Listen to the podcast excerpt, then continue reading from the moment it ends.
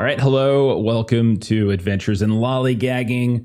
Uh, tonight we are playing some Black Sword Hack because Steven is a coward. Some say Steven is being a good husband. Others, like myself, say that Steven is being a coward because uh, normally we'd be playing Conan tonight, uh, but because uh, Steven's afraid of Aaron uh, killing his character, uh, he's running away. Uh, we're about to find out if Steven's in chat, by the way, because I feel like he's going to say something uh, for me ripping on him like this. Uh, But the good news is that we play, we're playing more Black Sword Hack because we really like it. We played it a few times. I think it's our fourth uh, game of it. We played it uh, here and there, and uh, it's just these little one shots, somewhat loosely connected. But uh, but yeah, and we're and we're interested. And every time we've had someone new playing it, which is great. So Aaron, my Trey are, are hopping in tonight. Uh, I think it's the first time both of you have played it. Yep. Uh, Melissa Long and Ashley have all played in it before, uh, so we've we have some repeat characters, we have some new characters, and.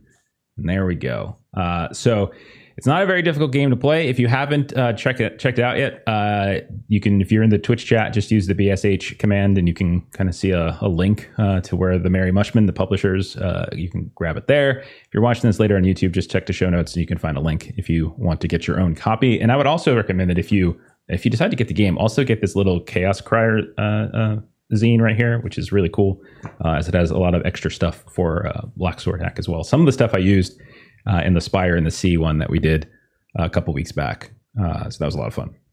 So I think we're just going to dive in. Uh, we will do character introductions in the middle of the game, uh, as opposed to just kind of going around doing a round table. We'll do like an in-character, in-game round table, and we'll go from there. So uh, let's uh, let's start it up. So we're going to say, what do we want to do? Let's throw some, some music out here. So uh, whether by fate, skill, luck, whatever you want to call it, uh, your travels, uh, the, the five of you, and perhaps more, or maybe there's more in your party as well, uh, have led you to a place known, or to a uh, place known as the Dream Caravan of Razak Orr.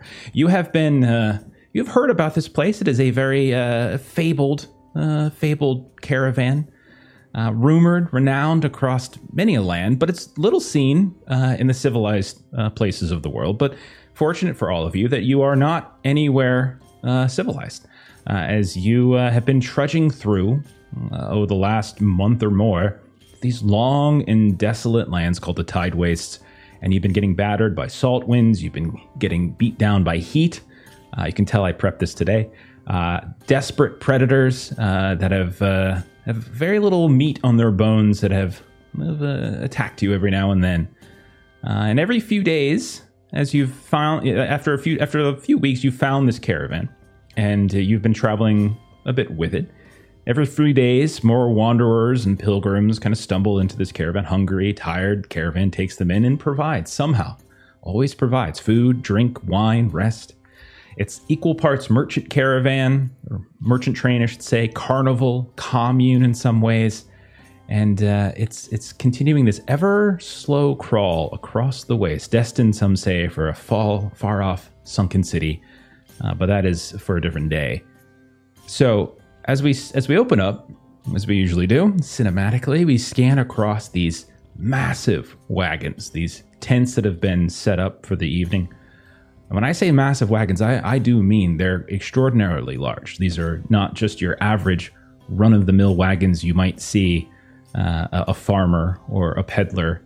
These are massive things into their own right, larger than buildings themselves, with these huge, huge wheels, these burden beasts that are some massive mutation of ox that seem to be pulling around, uh, pulling them here and there. You hear the sound of revelry and song. Those beasts that I just mentioned uh, have finally slumbered down and have fallen to the earth. They're they're resting now as this yellow-red sun falls uh, on the horizon, uh, overlooking this endless flat waste. And we zoom in within this caravan on a particular cooking fire uh, around which we see several faces.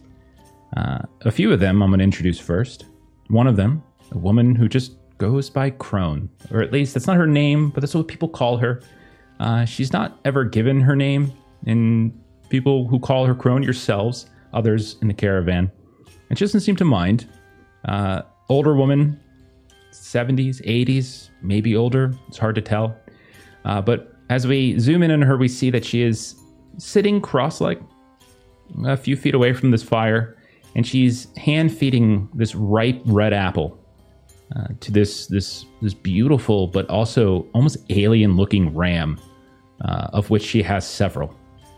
Uh, you cross paths with her, we'll say, about a fortnight ago, before you reach the caravan, and although she speaks little, she cooks well, and she is always the first to wake.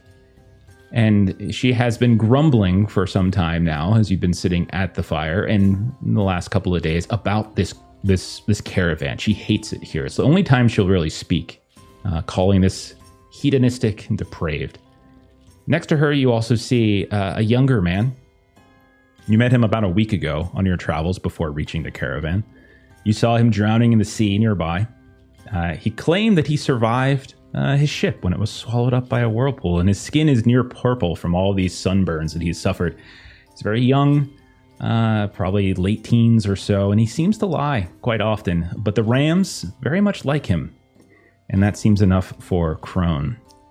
Uh, unlike her, she, he is. The two of them are arguing and bickering about the nature of this place, and while she calls it hedonistic and depraved, he quite enjoys it.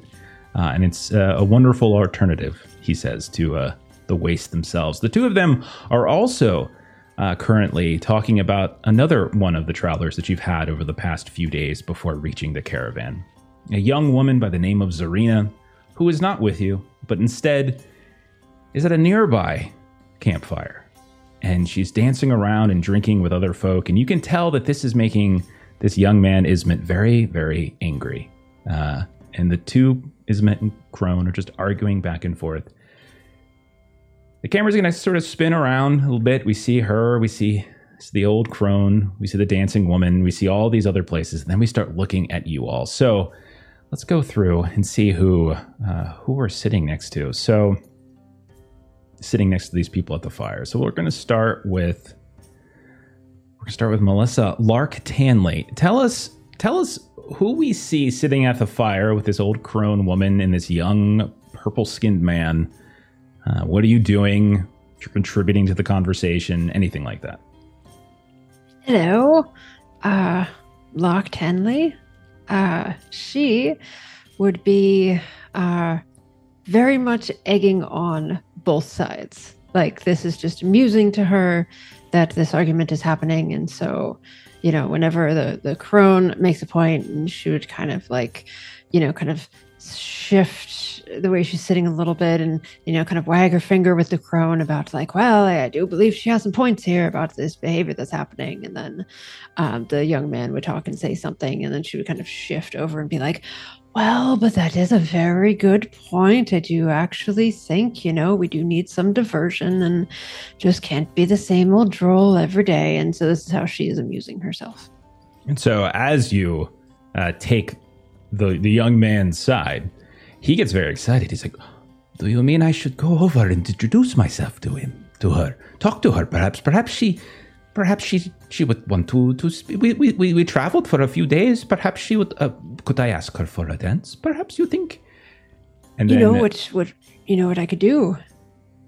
We could whoa. we could we could practice. And so like Lark is going to pull out Nigel, who is her little uh, metallic owl uh, mm-hmm. friend, and she's going to say, "Okay, Nigel, you can assist us with this. You see that woman over there? You are going to play that woman over there, and he is going to ask you to dance." You know I'm an owl, right?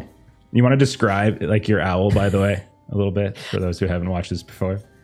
So he is a, you know, kind of about, you know, kind of foot and a half, two foot little automaton, um, very much metallic and gears and, you know, kind of that whole thing, um, and is often quite annoyed at the things that Lark uh, that asks him to stoop to do. So as we watch uh, this, this horribly sunburnt young man and this very small mechanical owl who is very confused dance near this this this cook fire, the camera turns over, and Aaron, you want to tell us who who we see and what what you're doing? So you see a man in his his mid twenties. He's got a uh, a a, sh- a mop a shock of of short black hair, and he's got the bluest eyes you've ever seen, and he's wearing very uh, exotic leather armor that, if anyone asks him, is made of lindworm skin. On his uh, on his hip, at his left side, is a is a cold iron katana that he calls Bone Splinter, and on his right hip is a razor whip. But at the moment, he's sitting by the fire, and he's rolling these onyx beads on this bracelet around his wrist. Oh, come now, Ma. No, I've heard that lullaby so many times. No, we'll be fine here in the caravan. No, no, there are no fae anywhere around. If they were here, I would have already taken their heads, Ma. No, we're not going back to the fair. I don't know where the caravan is going. No, be still, you crazy ghost. Oh, yeah, yes, Ismet. You see the beautiful woman? Go, talk to the beautiful woman. If she slaps you, take it like a man. I, why would, if she slaps me, it would hurt her. My, my sunburn is Listen, Ismet, watch this. I will show you. Dodz gets up and he walks over to the uh, fire, to the dancing woman. Okay, so you walk, it's about, you know, twenty feet away. You, there's a there's a gap in between the fires where there's some darkness, and then you come back into the light. You see that there, she, you would know, again, you guys have been with the caravan for a few days at this point. You would know that she is in this campfire, or in this camp, there's there's different groupings of people around different wagons, and she has found herself within the Mirror Maker. And so you can see that there is a very heavy-set man, uh, extraordinarily pale, Uh, with this really bushy red uh, goatee that doesn't actually cover his his uh, his lip at all, and he is there just kind of clapping along like to what looks like some kind of uh, small flute-like instrument being played by one of the other people here, and this young woman Zarina and a few of his other uh, folk, uh, younger folk, are kind of dancing almost like like they're entertaining in a way, and you see them just kind of spinning and moving and spinning and moving. As you as you step up, no one no one seems to disallow you from, from showing up. They don't look at you strangely or anything like that. It's a free free move around the caravan. Dodz bows. Dod, he bows very low and elaborate to this to this man, and then he just inserts himself into the dance. And he gets close to Zarina, and he's like, "Zarina, my dear, do you know Ismet at the other fire over there?" And as she's she's kind of spinning here and there, and, and her arms are sort of moving in this very flu, you know kind of fluid manner, and she looks at you, and you traveled with her for a few days prior to the caravan, and she looks at you as if she has no idea who you are, and then she looks over towards where you're pointing. Do you mean that hideous one that looks like a plum? No, no, I have no interest in this one. That's perfectly all right. He's going to come over here anyway and ask you to dance. It is what it is. Slap him, let him down easy, it does not matter. But what I need you to do at this moment is slap me hard across the face so he can see that he can take it like a man. She... Do me this favor. Considers this for a moment. And then she rears back, and with this huge, almost haymaker-like sweep, right across the face. Oh. The, that's not going to cause any damage or any of that, but she whacks you right across the face, and you. you can see, you can see, by the way, she's like a little bit of anger comes over her face. Like, you don't think she was play acting at that, actually. You are a beautiful goddess, I tell you, and that was one hell of a slap.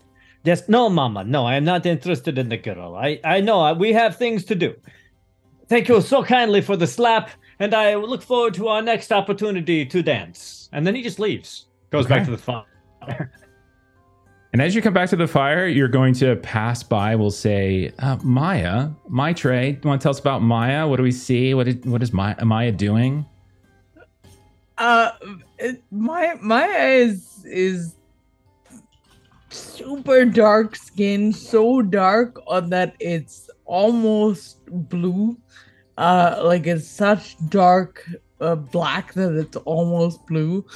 And uh, she's this really terrible mohawk that she's obviously shaved herself, and just looks like she's kind of lost a fight with a lawnmower. And she's uh, got these giant goggles on, and she's just uh she's just rippling with muscles, and she has no business being this beefy because she's sitting there like meticulously tinkering with these big goggles uh that that were on her head, and she's taken off and she's kind of tinkering with them, and she looks up at all of this. She's like, that was with her? That was with me if you want.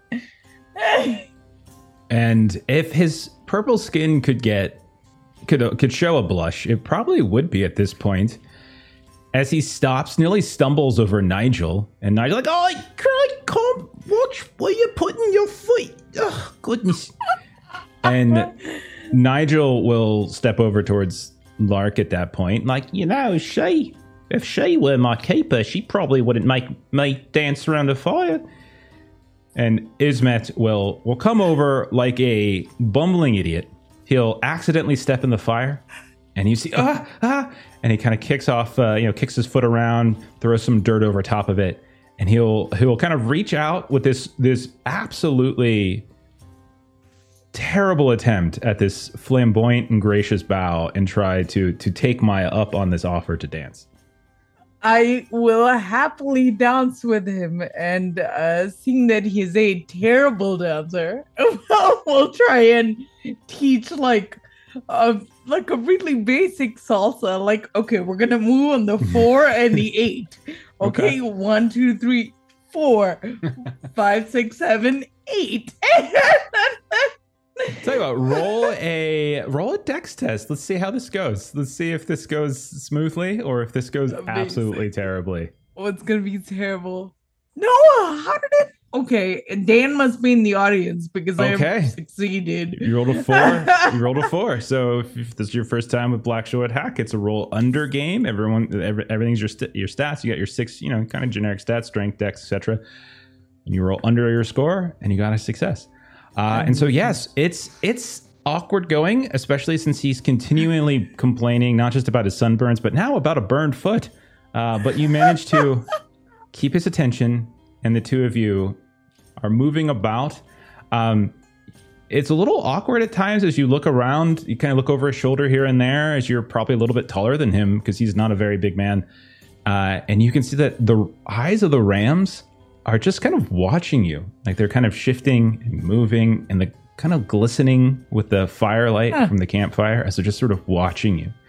One of them is is being fed at a time, and so there's there's a total of five, and they're all they're not very big, and they have these these extraordinarily intricate horns uh, that wrap around the sides of their heads, and one at a time they get fed by hand by Crone, and she like she takes their turns, and they're all, and a few of them they just kind of hang back and wait and wait, and the ones that are hanging back are just sort of watching you, and you see their heads just kind of swaying a bit to the beat that you're giving, like with each successive beat as you shift him around the fire.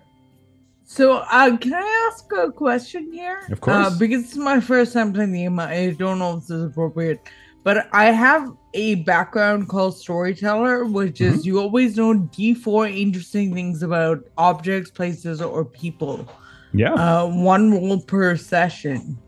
Uh, in this moment, would I be able to roll and like find out what's resonating with his? Yeah. Rams? Roll like, a D four. Roll a D four. And now, is it is it about Crone? Is it about this caravan? I, I, I want to know, know what the rams are watching. Like, is it okay. is it the movement? Is it sure. are the people on the beats? Like, what what is what's striking them? Uh, uh, I got about yeah, three. Roll. Okay, so you got three. So there's so yeah. so there's three bits of information uh, I'll give you. Um, one is pretty simple and pretty obvious: is that uh, they are strangely and extraordinarily well trained uh, in a in a manner that belies the nature, like they're they're they're almost domesticated in the way that a dog uh, or a cat might be domesticated, and they have taken they take commands. And the few times that Crone talks, you know, half half of those times she's talking to the rams, giving them orders, giving them things to do. You also would okay. know I would say another piece of information you would know is that um, there there have been times where Crone has exhibited certain magical qualities to her. The fact that she has survived as a very elder woman in this specific stretch of land is in itself miraculous. Uh, and secondly, she always seems to be able to produce an apple, and you have no earthly idea where it comes from. Like she has, do you have, she she had no luggage with her. She had no no bag, no sack. She's just kind of came along. She's been very kind uh, for the most part, uh, but that has always been very curious. So you probably suspect some sort of magical origin. And then I would say the third thing is that the eyes of the rams uh, are are not consistent with the types of eyes that you've seen of other rams across the world. They do not have that same kind of look. They look far more empathetic, almost human in some ways. So those okay. are three bits of Thank information. You. Three not ominous pieces of information. What? Love it. Thank you. It's a website. You're all gonna die. Uh, so let's let's move the camera around as uh, we see Dodz get his seat back. We see Maya dancing and doing well at teaching Ismet, and we turn over to. To Enos Long. What do we see with Enos? See a man with black long hair, stubble for a beard, scar across his nose, and tattered blue robes. And he's having a drink with the other people. He's talking to Crone, and he's tending her rams. He's giving them a feed as well. Okay, so you are you are trying to feed these. Okay. If that is the case, uh, you're going to need to make some w- the equivalent of like an animal handling style of check. I would go. I would think charisma would probably be the the, the choice here because uh, this is and this is a very important role, Long, because this is going to determine not just whether you can feed them now, but it is going to establish in the fiction how they treat Enos just in general. Great. This so, is my worst stat, so I'm going to call on Doom here. That a boy. I knew I could get him. So he's calling on Doom. What that means is he's going to roll his Doom die, which is a D six. Actually, no, he's not going to. He's going to roll it, excuse me. Uh, and he's going to take that number and he's going to subtract it from his roll, thus making it easier for him to roll under his target. The downside of this is he has to now downgrade his Doom die from his normal D six to a D four, which means he's that much closer to becoming doomed for the session. Uh, oh, no. Oh, only a one my D six rolled, for Doom. You rolled a one. But I got a success on the charisma. Okay. Uh, so not only did you roll a one, uh, so like you you rolled a two on the result. Minus one, and I think it's a natural one is the crit. So it's not quite a crit, but I'll I'll say it's still better than a normal success. And I'm going to say not only are you able to approach these rams without Crone getting a little odd about it, she's very, very protective of them. Uh, but she even reaches into her very tattered, very billowy, uh, kind of gray-blue robes that she wears. And she just produces from somewhere within the folds another one of these apples. Uh, she, you can see she spits right on top of the outside and just kind of cleans it off and hands it over towards you. Uh, and then she points down towards one of them. Doesn't really say anything and allows you to sit down. Start feeding it. And the ram, only one at a time, uh, much like the one that's now got her got its head kind of nestled in her lap while it's eating, uh, does sort of the same thing to you. I'll pet its back while I'm feeding it. Uh, much sim- simpler creatures. Better to understand than these humans. At that, Crone, one of her bushy eyebrows will grow very high up into her forehead, and she will look at you, and she will say... Part of that is correct. They are simpler to understand than humans. But they are not simple. Be careful what you assume. And then she kind of goes back to just caressing the back of this ram's head as she feeds it in her lap. With that little conversation moment done, camera zooms around. And we see the last of the party. We see Ashley. Ashley, tell us about Bal'Dra. Bal'Dra is slightly androgynous, but mostly feminine. And she has her vitiligo, so she has white spots in her hair and on her face, covering her right eye. Uh, and she is dancing in this, the area between the two campfires in the darkness. And she's kind of flitting between both. And she like leans her face in to where she's only slightly illuminated. Kind of creepy, to be honest, as she's dancing. But she's dancing very well because she does have a decadent background. She was raised properly. Um, but she is unsettling, unfortunately. Uh, and she's she's just kind of eavesdropping as she's dancing around in the darkness.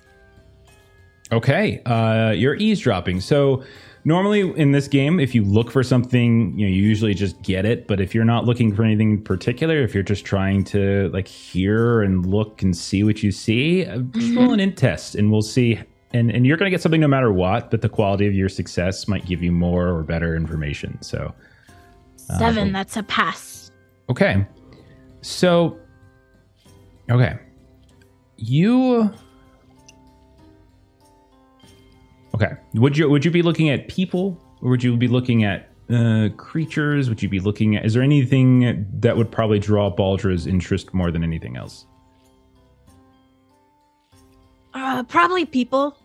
Okay. All right. So you, there are many smaller wagons amongst these gigantic ones. There is this enormous wagon that is. The one that is uh, that is said to be the the home and the headquarters of the namesake of the caravan, Razak Orr. There is a in, you, no one really ever sees him too much. Occasionally, they can see him kind of peek out into the top of a balcony, kind of built into the top of this wagon, well above, and usually kind of in a shadowy look to him. Uh, but he has an, an apprentice, an assistant, Camille, who is like a dream peddler, and he'll sell these things. And so you see him, uh, Camille. Uh, at the base of that massive wagon, uh, he's packing up what looks to be a, a series of, of these small vials and liquids that he had on display every now and then, uh, or that he was experimenting with throughout the day. Uh, and you do see at a certain point, uh, he steps over into the shadows, and in the most sort of bizarre manner, he kind of gets into a conversation with one of these large burden beasts that that pull this this huge wagon. And as you're watching, you're certain that that beast is talking back. Like you can see them. You can't quite hear it at this distance, but you can kind of barely see it every now and then as the flickering light kind of casts in that direction. And they look like they're conversing, like actively having a conversation. So that's one thing you'll get. And since you since you Since you have, should you, get, should you pass? I'll give you a second one too. Um, you also, on the nose is a smell, and you can see that there is another small, uh, small series of wagons uh, where there is a parfumist, you know, uh, and you can see that uh, she is currently sitting atop what looks to be this stacked series of pillows, and she's got like a, a hookah pipe kind of all set up here and there. And you can you can smell this fragrance that every time it kind of wafts into your nose, like every time your eyes begin to water, you get a little bit sleepy, and you you, you have to like kind of break your eye from it. Like you have to like almost physically slap yourself, and you realize several seconds have passed. Others maybe who are watching Bal'Dra just see her just kind of stop, and like a good four or five beats, and then she sh- shakes herself back out. So those are the things I would say, Bal'Dra, you're able to observe. Okay, okay. So, as this night has been progressing, as we've seen this, this, uh, this, this whole introduction of people around this fire, you hear around the, around the actual caravan, all again, all sorts of revelry, but it, it begins to die down somewhat, and. Crone, after all of the rams are are fed, will turn to all of you, uh, and she will she'll smile, uh, and it's a crooked, strange smile, uh, and she will say, "I plan to leave this place tomorrow. I need your assistance. if you would be so kind. This place, I do not like it. The smiles are feigned, and it travels to cities, and I need no cities. But I need supplies, water, water skins. I spoke this day with the quartermaster. I put in a request, and it was denied. He encouraged me not to leave. I would like you to acquire these skins for me by whatever out. means is necessary. All the way out here is nothing but wasteland. There are many things here, Enos, if that is your true name. There are many things hidden here. There is the sea, there are the caves, there is the air, and there is freedom. The longer I linger here, the more my brain seems to wander afield of itself, and I would prefer the solitude of the waste once more. Hey, you're just trying to get rid of us. If you wish to stay, that is your decision to make. I, however, as I said, sense something off about this place. It is not what it claims to be, I think. I assume you can pay well. What payment would you ask of an old woman? Simple coin How if you have it. How much is this worth to you? Coin? I carry no coin, but if it is treasures and riches... You see her reach into her folds, just like she was reaching for an apple, rummages around, and she pulls out this beautiful ruby, basically the size of an apple. She spits on it, and she shines it off on her on her, uh, her her her garb once more. She holds it up. I have not been to a city since I was very young, but I suspect that this will fetch you many a coin. Will this suffice? Or do you wish to extort an old woman further? Indeed I do. I would also ask for a story from your youth to share with my, with my mother. Also a ram. Tell him a story and give hmm. me a ram. I cannot speak about the ram, but I would love a story. The rams are not mine to give. They go where they care to. But a story I can provide.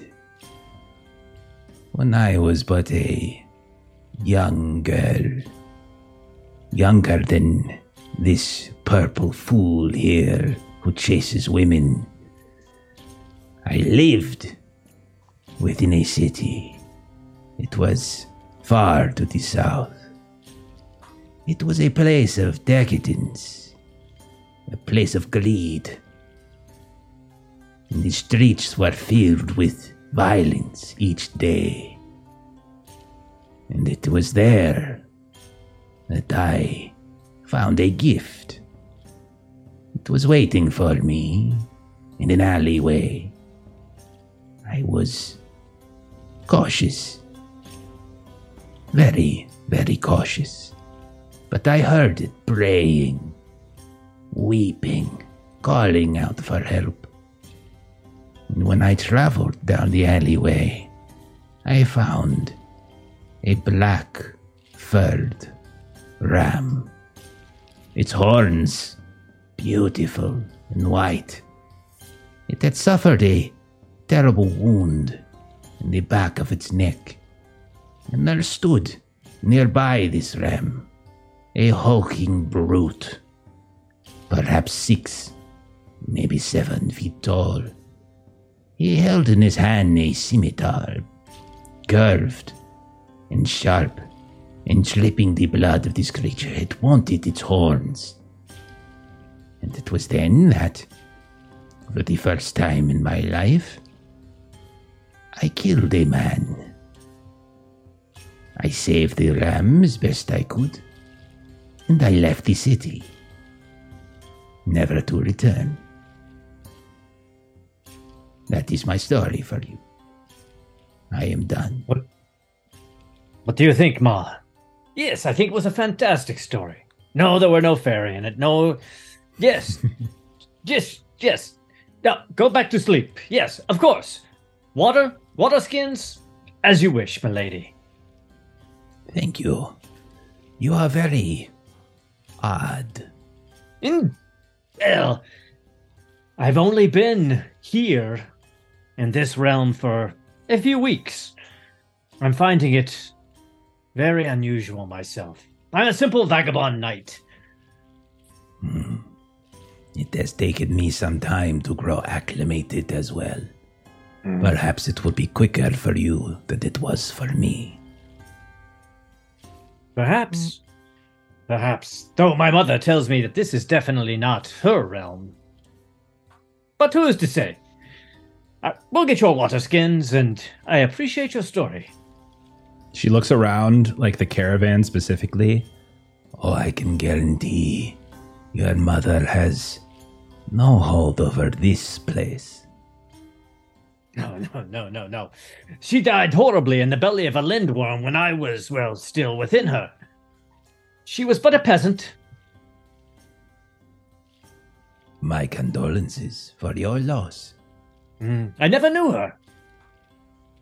I was raised by the Fae. Mm. And I hated them. But they were quite...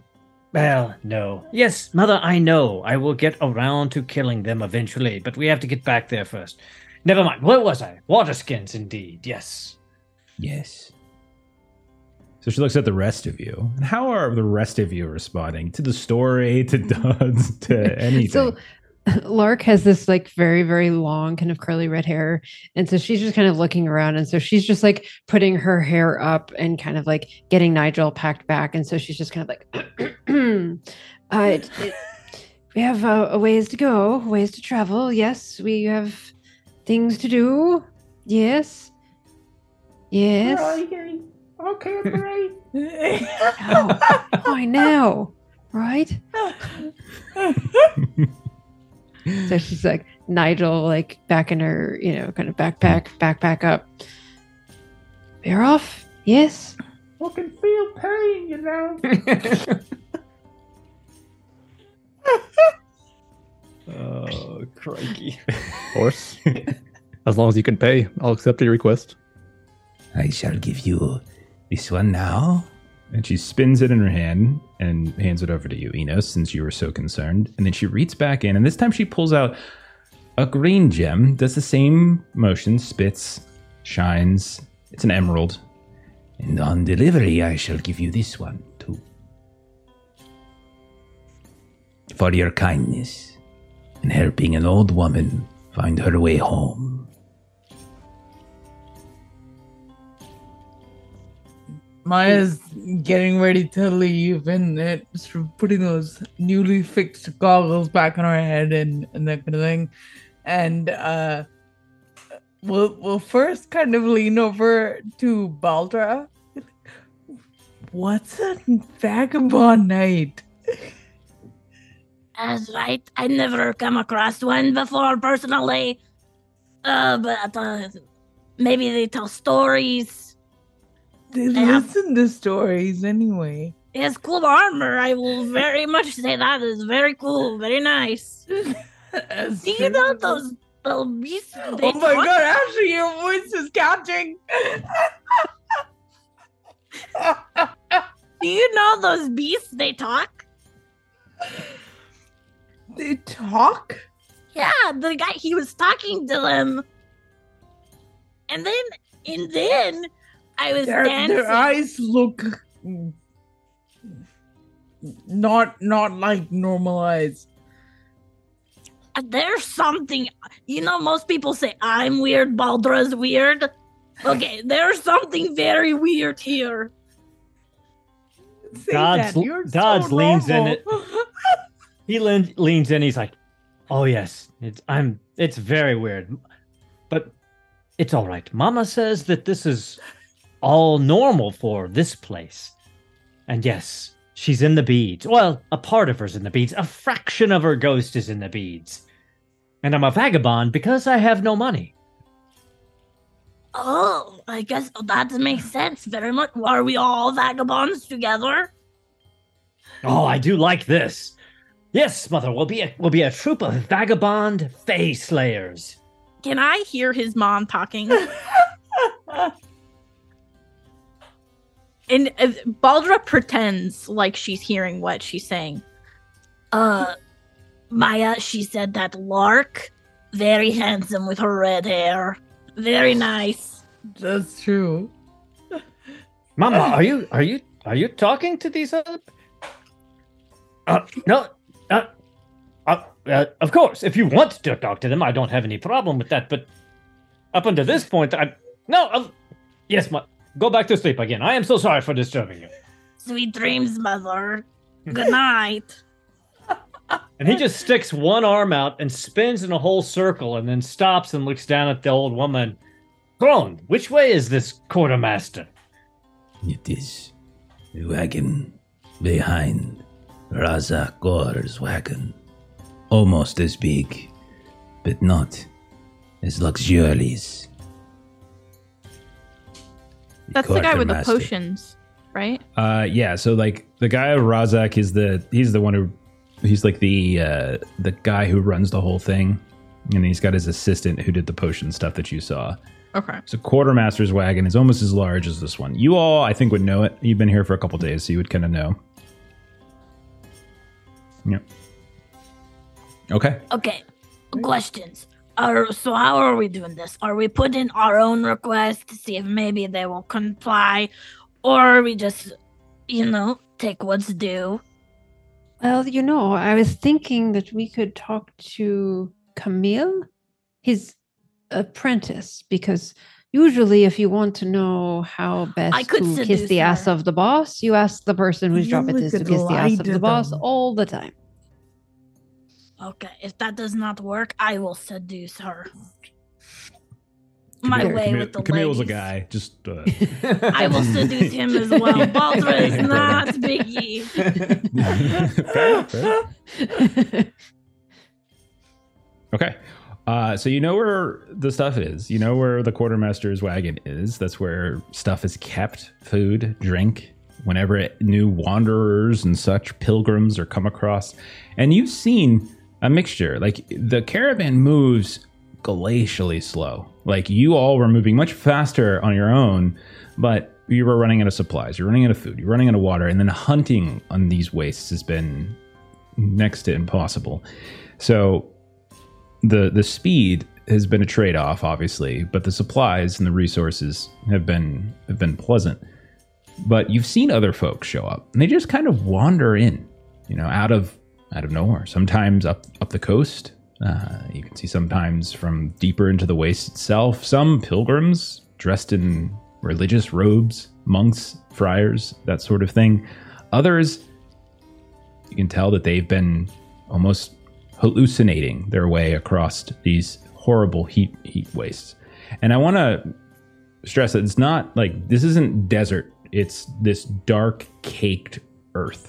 Uh, that uh, you can see, and it's relatively flat, and so the wagons don't really have any trouble rolling on it. It's, it's a very flat, wide expanse of land, very empty. An occasional, like, gnarled-looking tree that'll pop up in the distance, and very little, very little vegetation as well. Uh, so you have seen folks come in and get get supplies, get new clothes sometimes, get food, get whatever they need, get get blankets, shelter. And you can see that the, the caravan itself has, has a handful of folks around. Some stay, some leave. As you think about it, you try to remember, you assume people leave because the numbers don't necessarily swell. The caravan has been the same relative size, but people come and go. At least that's the story. That's what people say. But you would know where the quartermaster's wagon is. There's that. I'd like to find a person that can supply us days of travel. Okay, so if you just walk straight up, Enos, to the uh, to the caravan, you will see that much like all of these other wagons, these burden beasts that pull them, again, these, these massive ripped oxen, you can see the shaggy fur almost covering their eyes here and there. And you can see that they are slumbering in these enormous mounds out in front. Uh, there's also these kind of uh, canines. They're not like you're not sure the species of dog, but they're there as almost like watchdogs here and there. Uh, and they linger in larger number. Uh, but you can see that there is a, a small tent. And there's a small campfire and a singular cookpot. And sitting down uh, on a wooden stool right next to it uh, is a man in his, you would peg him to be in middle years. Uh, and you can see that he's got his hair kind of weaved and tied backwards into some kind of bun. Uh, he has very colorful flowing robes, uh, and he is just stirring the pot periodically, sipping it. Uh, when you approach, he looks up at you, his eyes glowing from the campfire, uh, and he will say, "I am sorry, but the, the wagon is closed for the evening. Return the morning, and I will comply with whatever request you have." Do you have enough spare rations for five people? Do you need more food? Did you not eat enough this evening? A group of us. We'll plan apart. You are leaving. We came and now we're going. Oh, I see, I see. And where is it that is your destination? Looking for water skins somewhere in the waste. You just want water skins. I meant, where are you going to? What better place than here? Safety, after all, comes in numbers, does it not? I don't, I don't disagree, but I've been paid. I must accept this request. Well, I am afraid to tell you that the wagon is closed for the evening. Return in the morning, and perhaps I will comply with your request. Can I Eno. try and do a thing to Absolutely. support Enos here? Yeah, uh, yeah go right ahead. So I have uh, Sophist, uh, which is you can make someone believe alive who succeeded a charisma test. Uh, so how does that work? Do I tell the lie and then make the roll? Or do I make the roll, see if I succeed, and then tell you what the lie might be? That's a great question. Uh, we can, why don't we rip the roll first and then we can kind of R P after that with that. So yeah, okay. Make your roll. Okay. Yeah. Uh, I am going to use a doom die as well. Okay, so roll a d six. Okay. And then roll your charisma check and subtract from your check whatever it is you just rolled in the d six. Okie doke. I rolled a six on the doom die. Okay, so then roll your charisma test. Okie doke. Okay, so you pass no matter what, uh, but then you roll a six on top of it. So whatever lie you come up with, they are most certainly going to believe you. Okay. I want I want to I want to very quickly before we get into this, I want to put a boundary on something here, though. They will believe whatever lie you tell them, but it doesn't necessarily mean they're going to comply with the request that Enos sure. has. Okay. okay. Sure. I just want to make sure that's there. Sure. I make sure that's there. Okay. Uh so the the uh, Okay. I don't know if I'm allowed to do this, uh, but but you let me know if we'll if find I'm out. Not. Go for it. But uh, I I want to ask my compatriots and tell them um, I'm pretty sure I know how to sing this dude's song. Uh, do you think maybe we should just ask him to? Tell him that we're, you know, we're allowed to go out on an errand for the quartermaster, and that's why we need supplies. And or is there something? I I, I think that's the the way to get access to. Certainly worth stuff. a try, and I I do believe that you have quite the skills in making people believe things that are not necessarily true. Well, that was Crone's first problem, is telling the truth to people. That I would say that I would almost believe that you were fey-blooded, but I don't smell any of it upon you. So go forth and tell your lies. I shower very well and frequently. So, uh, so yeah, she's gonna behind, behind, come up behind Enos and put a, put a hand on, on their shoulder. Say, uh, did you did you tell them that we are going on an errand for the quartermaster, and that's what we need the supplies for? I didn't mention that. Well, so that's important to know, I think. Don't so since, you think? since since Enos is actually talking to the guy and you bring that up, I'm going to say that the man who you're speaking with, Enos, says, "You are going on an errand. He told me that he was merely attempting to leave in the morning and abandon all of the newfound friends that he has made here. But if this is business, that... It, it is discreet. You, you know how important it is to be discreet about these things. And you are on a task specifically for Sir Razak, is that correct?" "Of course. Who else would he trust?" "Well, I would have hoped that he would have trusted me with this information, he but... He trusts you too much to maintain the inventory. He cannot spare you." "Of course.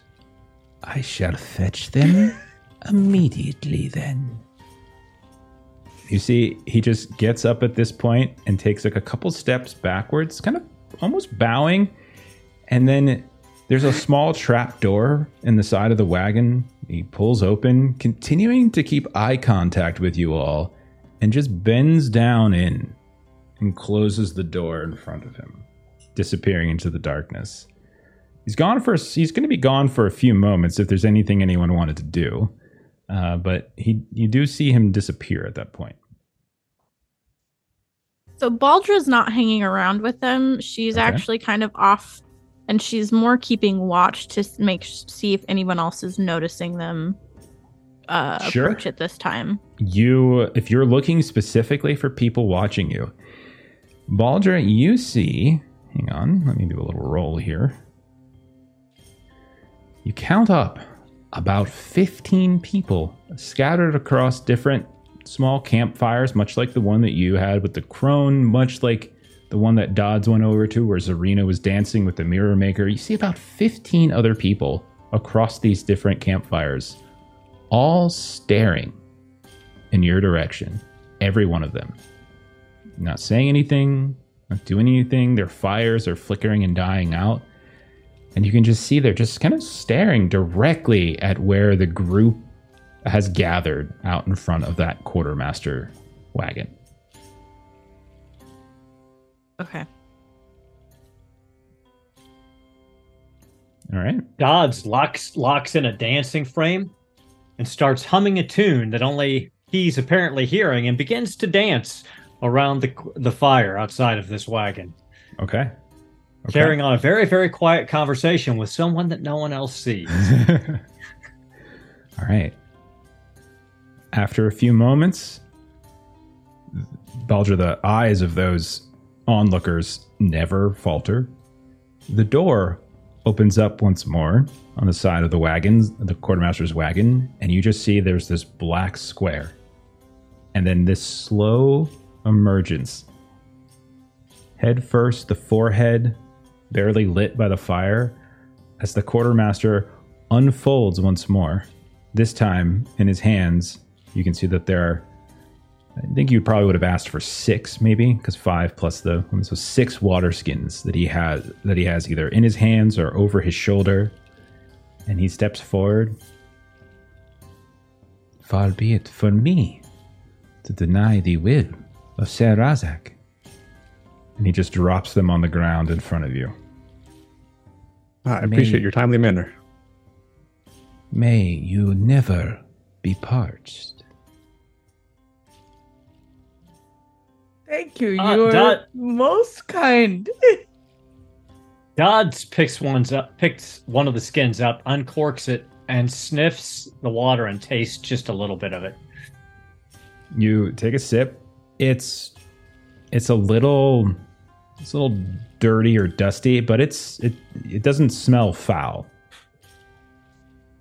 This is fabulous water. Thank you so much. You are most welcome. Am I? I don't know if I feel most welcome, but I appreciate the sentiment anyway. Everyone is welcome within the Dream Caravan of Razak Orr.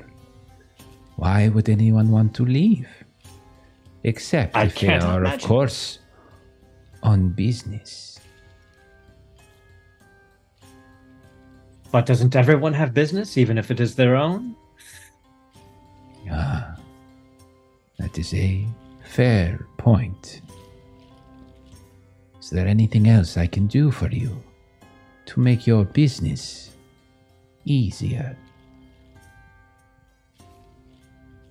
Mm, not that I oh, can think of. My, my scooping up the water skids whenever it does, okay. That doesn't happen. Like trying to leave as quickly as possible. Okay. So Lark is going to go over to Enos and just sort of elbow him. Uh, Enos? Is there a problem? Was our task not to just get water skins? And we just got six water skins. Can we not just bring them back to her and get the other gem? I thought so too, but it felt like she, the the old crone. She wanted to be somewhere, not here. Oh, I thought that was going to be the easiest two gems I've ever earned. Walk over here, have a conversation, lie a little bit, go back over there and get gem number two. We can ask her about it. Let's see what she says. So you begin moving back. You have your skins.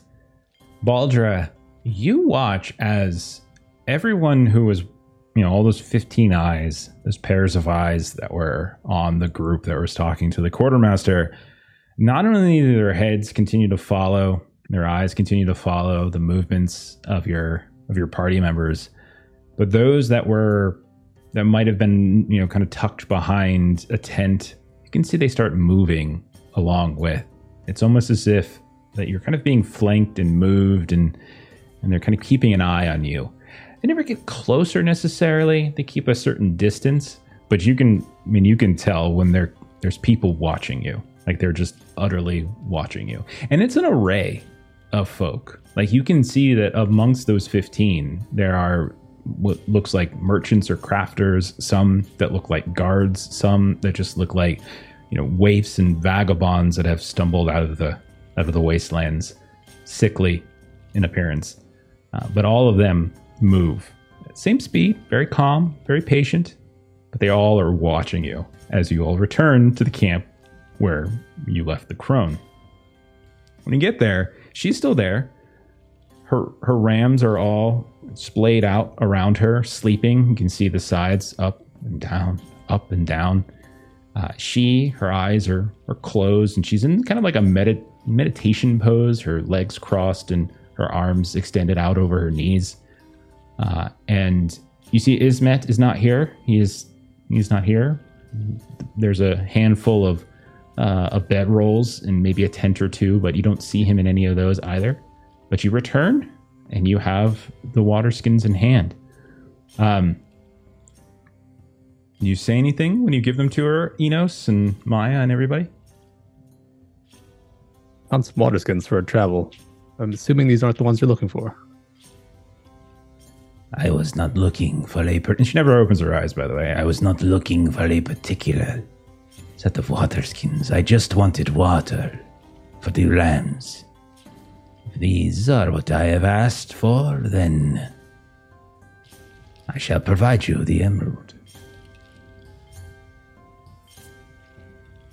Bal'Dra believes that we should leave as well. With, we, do we give her the water skin, or do we take the water skin? Well, we did enter into a deal, and as everyone knows, you must adhere to your deal. We give her the water skins. Yes, and we go. Oh, indeed, so, of course. So, you does anyone hand her, give her one? Eyes closed, again, meditative state. She got mm-hmm. her legs crossed. She grabs whatever one, you like you kind of place in front of her. She picks it up without ever opening her eyes, and she just kind of runs her hand down it a bit. This is not water. She uncorks the top, upends it, and you just see this like dusty gray matter just start falling from it. Oh, oh, Trixie. Oh, so Trixie. Ozzy said this Did was you... water. Right. Oh, it was. Well, at least I thought it was, but I'm here to tell you, nothing ever is what it appears to be. I spent most of my life learning that. I thought the lesson was past, but apparently I am still the student. Yes, Mother, I know. I failed. But we can return to the wagon, enter ourselves, and find the water. So, Lark, you're going to see her kind of re- reach as if she's reaching for that water skin that the crone is holding. And she's going to kind of overreach a bit. Because you said that the crone had her eyes closed, right? Mm-hmm. Yeah. Okay. Um, so in the kind of end of her cuff, she has an injectable truth serum. Okay. Oh, yes.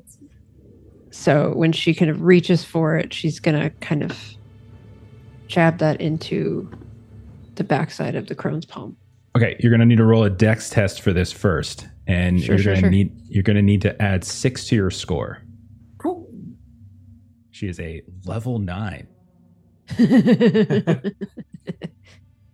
Oh no! Uh, I'm just gonna roll this in here. So I failed anyway, even without I rolled a nineteen. Okay. You're as as careful as you can be, as quiet as can be. You try to reach out. And her hand, just quicker than you would imagine a woman of her age able to move, flips over, grabs you by the wrist, and she says, "Is that how you treat a friend?" And her grip is extraordinarily strong, to the point where your hand starts to shake and hurt, and whatever needle you have, you just let it drop from your hand. And once it does, she lets it go. Hey, oh, that, that's painful. Is there a problem, Lark? I, sometimes we ask questions and answers take a long time, and sometimes I get impatient and I just try to get answers quickly. And other times I get my hand broken. These are valuable lessons to be learned, indeed. Bal'Dra, you've been keeping an eye on stuff. You've yeah, been I was going like, to say, I'm like, are they closer? No, they have maintained the same space, the same distance. No, like they never have gotten closer, but you do feel the eyes on you, like very, very noticeably. But then you, you see something or someone stumbling towards you, and you realize it is Ismet again, the sunburned boy, the purple skin, the crush on mm-hmm. Zarina. And he stumbles towards you. And you can see that he has like a terrifying look on his face. And he's just like, she's dead. She is dead. I saw her. She is dead. I did not kill her. I promise. I did not kill her. But she is dead. Please, please help. I need your help. And he's just kind of grabbing onto your arm, Bal'Dra, and just sort of begging for help. I, I went to see her. I went to see her. I, I, I felt invigorated. From the dance with Maya, from Dodz, I knew I could convince her that I am the one that she will love. But she was already dead. She was dried up like a plum left in the sun. Oh, please, what, what does such a thing? Well, there are so many things that do such a thing. So many things. That's true. Uh... I did not. Uh, oh, I will. I will go look at the body with you in a moment. And she turns and she looks at Enos and Lark and Dodz, and we are being watched very carefully. Do not feel it upon your skin. Oh, of course. I, I'm always being watched. I'm quite flamboyant. Everyone sees me. No, this is worse. The moment you uh, you approach the merchant. Their eyes swiveled, and they all watched you intently. And you are just now telling us? Well, I was watching. Oh, but there's, I see. They're still, they're still watching. And now this happens? Dodz, will so, you go with me to see the body? Oh. Of course. It won't be the first desiccated corpse I've seen. I should tell you about the spider people and the... Fe- uh, uh, yes, Mother, I know we don't have time for this. Okay, let us go. So Dodz and Bal'Dra are heading over in the direction of the Mirror Maker's camp, where Zarina and like Ismet is is bringing you. Uh, Enos, Maya, and Lark. Lark, the Crone doesn't do anything with you. She just, once you drop that, she just releases it, releases you, and she goes about her her meditation. Um, she'll though repeat, "We had a deal, Enos," and then she'll go quiet once more. So Maya, Enos, and Lark, what are the three of you doing? After Baldra's stating there's people watching us, is there any way to get to the people that are watching us? Yeah, they're right over there. They're like fifteen, twenty feet away. They're, they're right there. They're not hiding it at all. You can see that there is a scattered gallery of people that are peering at you. Some just standing in the middle of that, that gap of darkness between fire camp, you know, uh, campfires. Just standing there in the middle, not even pretending to do anything else. Others, you can see, are looking out from behind what looks like a stack of crates. Others seem to be in the shadows next to one of these sleeping burden beasts. Like they're all, they're none of them are pretending to do anything else. They all are blatantly staring at you, and you can very easily stride over towards one at any point. Yeah, I'll go find out what they want. You guys are free to join me. Right behind you. Okay, is there any one kind of person that you want to go, or not in particular? Whoever's staring, I'll just go up to them. All right, can I help you, friend? Quick. Okay. Oh no. Okay. Uh, you head over, and you you manage to get into a. Uh, it's another camp, another one. Again, there's a series of campfires. There's a whole thing. It's just a series of, of these, like a nexus of uh, uh, of, of various campfires, and you go up, and you can see that there is a. A woman who's probably about six foot four, six foot five, enormously tall. Uh, she, uh, very much like Maya, extremely uh, dark skin, but she is not nearly as muscular as Maya. She's much more lithe. Uh, you can see that she wears what looks like some kind of copper uh, type necklace over her chest. Uh, and she has almost like a crown over her shoulder, or excuse me, over her forehead. Uh, and you can see, sticking up from behind uh, one of her shoulders, there is a very impressive-looking spear. And this is who you stride up to. How tall is Enos? He's like five nine. Okay, so you're short. Looking up. Your head is kind of craning as you look up at her. And as you get closer, you watch as her head very carefully moves, as if she's making sure it's it's moving in a very slow manner, so the eyes are locking into you as you walk towards her. She doesn't say anything when you step in front of her. She just looks at you quietly. Couldn't help but notice you're watching us. It's something you need. Never responds. She just stares at you. Um... Do you understand me? Continues to just stare at you. No recognition. Uh, Maya, Lark, uh, have you seen this? Maya will reach out and wave in front of her face. Uh, okay, that's interesting. Um, you do see the slightest of movement in her mouth. You're not sure if it's clenching or if it looks like she's getting ready to speak, but then decides against it. Her eyes never shift. Like they, they remain fixed on Enos. But you do see, like, it looks like almost like her, her jaw kind of shifted a little bit. Ah. Uh, Lark, before I kick over to Bal'Dra and Dodz, what, where is Lark in all of this? Uh, so we're, we were kind of in, in line there, kind of Enos kind of went up first and then Maya kind of went up first. And so Lark is kind of behind the two of them. Okay. And she is reaching for her Inquisitor's longsword. Okay.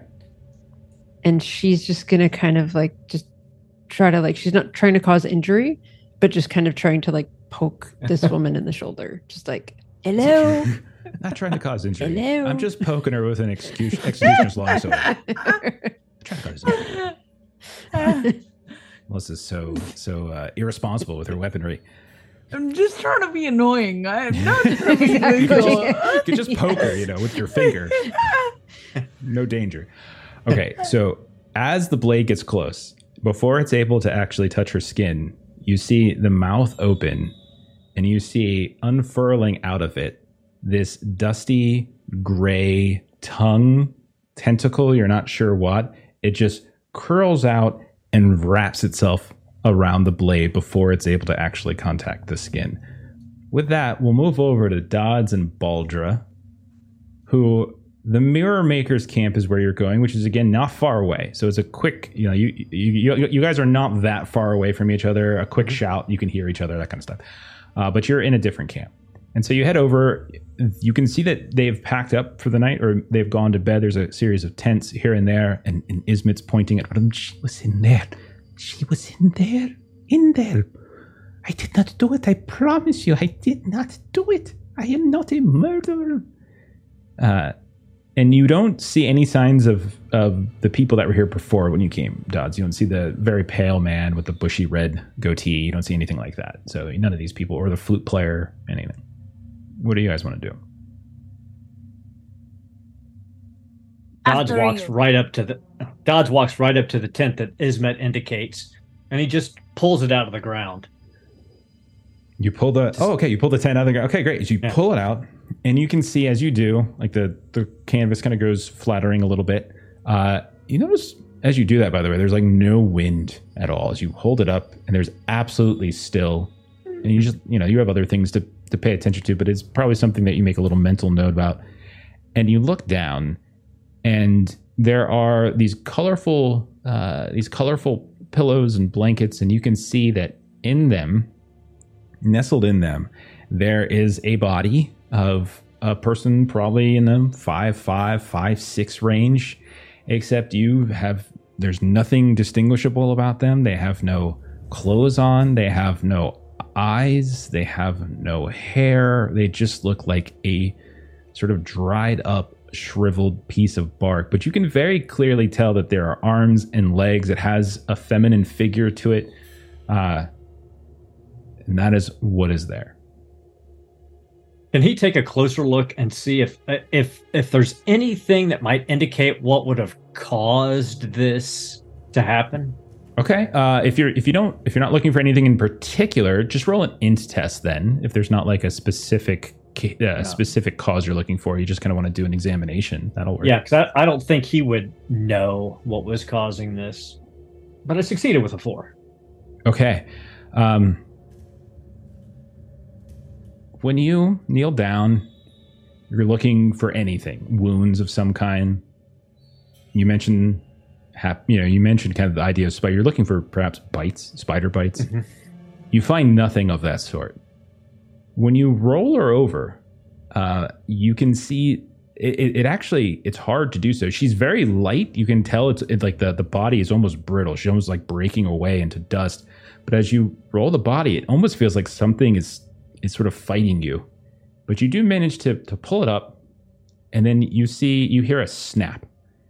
And as you look on the other side of the body, you realize there was some sort of gray tendril that was connected to the back and is now retracted through the blankets and into the earth. But no indication of where underground, where it is connected to, where it connects back to. You move you move some of the move some of the blankets out of the way, and much like a like a gopher hole or something like that, that's, that's effectively what you're looking mm-hmm. at. And whatever that thing was, it had come up from the hole and attached to her back mm-hmm. and likely is the cause. But it doesn't, it's not clear where that gopher hole might have connected to. There could be any network of things down there. Yes, mother, I know. Not. Oh, oh, be still. I must, I, mean, I have to speak with Bal'Dra. Bal'Dra, I have some fascinating news. Mm, she says, and like, while he was doing that with the body, Bal'Dra was intently observing the people who are here to see if their rest is being disturbed or if there's, again, people still just staring. Yeah. So if you're watching, as Dodz kneels and rolls the body, you hear shuffling and you see the flaps of some of these other tents begin to disrupt. And you see the like the opening flap kind of gets pulled back a bit, and you see a body just kind of flop out. And it is this pure pale white man with a very small loincloth on, big bushy red uh, red goatee. Again, not across the lip. It is the it is the Mirror Maker. You've seen him before. Just sort of like un. like unfurls, just kind of flops out in no particular order. Like it doesn't walk with on legs the way a normal person was, but you can see that they're just sort of rolling and flopping, but they seem to be reacting to what's going on here, and they're moving in your direction. Give you one thing before I do something. Um, Bal'Dra will pull out her bone bow and tell him to stop or she'll shoot. Cease okay. your movements or I will cease them for you. There is no, there's not even a pause. They continue to go. So make your shot. Yeah, and shot. so she'll. Absolutely. Okay. Yeah, take your shot. Uh, with a, hang on, uh, add one to your score. This is a level four creature. Okay, cool. Uh, I rolled a three, so. Oh yeah, you're good. Give me your damage. D six. Six, Jeff. Okay. Six is very good. It is not, however, enough to one-shot this thing, whatever this is. Uh, sorry, I'm getting my... So you said six? Six points? Okay. Yes, sir. All right. So you fire... Can you tell I've been at work all day today? God, where'd that come from? You just called me sir. From? I'm like... Yeah, I did. Actually, I've known you for like twelve years. I don't think you've ever yeah. called me sir. That was that. Not, not even in school. You're not supposed to make me feel old. That's the I'm deal. Sorry. No, that's uh, literally school, like work all day today. Anyways. Yes, sir. No, sir. Okay. Arrow flies out. Perfect shot. You know, you hit him right in the side of the head somehow. They're just rolling. It doesn't seem to necessarily be, uh, you know, all that important, all that effective, but they continue to roll in your direction, and they're going to attempt to, uh, yeah, they're going to attempt to give you a nice big hug. Uh, so this is, uh, so first time for a couple folks here playing, uh, playing this game. We're kind of going to get into some combat here. Uh, so with combat, the G M never actually rolls to attack. Uh, instead, Uh, the player always rolls, and so they can roll. A de- they do our defense roll, and there's a parry that you can potentially do if you have a weapon or a shield, and it makes sense that you can parry. Uh, then you can roll a strength. Otherwise, it's a dex usually because it's you're dodging in some way. Uh, in this case, because you've got your bow out specifically, I, we're going to say dex, and especially since they are much, they're very big, and you can see they're almost kind of growing as they roll. Yeah, if he's large, Bal'Dra would not. Much yeah. like a snowball, they're just like scooping up the earth and the blankets, and they're creating this this larger and larger mass that is rolling in your direction and begins to try to wrap around you. Uh, so this is going to be a dex uh, test for you. Now, again, okay, add okay. one to your roll. Got it. Okay, so I'm looking for anything anything below an eleven. Okay, sounds good. And I failed, eighteen. Okay. You fire. It's a great shot. You take a moment to consider how is it, how are they not dead? You just shot him in the head as he rolls. And then you, then you notice it almost just seems to, to scoop up the earth and scoop up the blankets. And they're just kind of merging into this amalgamation of man, dust, and these, these other material substances. Bal'Dra presumes too soon that she ended this creature. So mm-hmm. she turns to Dodz. Uh, be prepared for this. And then when she turns back around. And I'll say, Dodz, that's when you see this thing suddenly right up against her, her legs, just kind of wrap around her at that point. Uh, take seven points of Holy damage, Bal'Dra, as this thing wraps around you. Dodz, go ahead and you can go now. So Dodz spins around, drawing his katana and settling his shield. And I will, uh, I'm going to go ahead and uh, roll my Doom die to uh, do a flurry. Okay. All right. That sounds great. So Aaron is is doing one of the one of the cool little wrinkles you can do. That Doom die is a very push your luck mechanic. Uh, and like we said, if you ever deplete your Doom die, you become doomed. But in combat, if you want to add an effect to your attack in some particular way, you can optionally choose to roll it and add that effect. Uh, how'd you do on that on the Doom die roll there? We're gonna find out right now. A three. All right, you're good. A one so and a two okay. are bad. Everything else is fine. So this means that your attack, you do regular damage for a flurry, mm-hmm. but then you immediately get an additional attack. So go now ahead and roll ass- your first attack. I'm assuming this is not a fey creature, though. This is not a fey creature. That is correct. All right, that's a hit. First attack hits. You come up as she's getting, like, this thing is wrapping around her. All right, so you need sl- to. Five points of damage. All right, you slash into it. You see a splurt kind of come out, but it's not blood. It's just this this sort of dry, I wouldn't say it's not dust as much as this is just kind of like this, uh, almost like cement that hasn't fully, you know, cured. And it just sort of splashes out in front of you, this gray coloring, and I'll take your second attack. I know, Mother. I know it would be terrible to die to this thing after having killed the Bandersnatch, but get, just let me work. So it hits again. All right. All right. Uh, roll damage for the second. Seven. All right. Another huge chunk of this gray comes out of it. Uh, you have really put some damage into it, but it is still actually uh, technically living. Uh, so we're gonna we're gonna move over because there's gonna be another combat going on. Uh, as the last time we saw, Lark was, you know, friendly poking somebody with an executioner's sword. But what happened is exactly why I did not poke her with my finger, because yeah. just in case something didn't go well, I wanted some distance. And so the two of you, uh, when when Maitreya comes back, we'll we'll, we'll head her in. Uh, but Lark and Enos, go ahead and roll dex test. So so initiative is basically roll a dex. I think it's roll a dex. If you pass, you go before the creature. If you fail, you go after. Uh, but with Dodz and Bal'Dra, it just made sense just to do it the way we did it. Uh, okay, Enos, you can you're going to be able to go. And Lark, how'd you do? Also a success. All right, the two of you can make your attack before uh, before this creature actually does their uh, their attack. So. Enos or Lark, so whatever order. This little thing basically kind of wrapped itself around my longsword. Yeah. I am basically going to try to slice with my longsword and yeah. make it regret having done that. I, I'm going to say because it, it has managed to do this, uh, you're going to roll its attack at disadvantage as it is quite strong, actually. And you're, you're realizing it's not as easy to gain full control uh, of your weapon. Uh, so your oldest attack at disadvantage of two d twenties, take okay. the worst, et cetera. Roll it twice. I'm going to roll okay. it on here. So this is number one, and this is number two. Nice. Still were successful. Uh, both yep. of those add one, by the way. This is a level four creature. Let's see if, no, you're. I think you're good on both of them. I yeah, was fine. fine. Yeah, yeah, was you're a, fine on both. Yeah. Okay. Um, and then I'm going to roll two damage.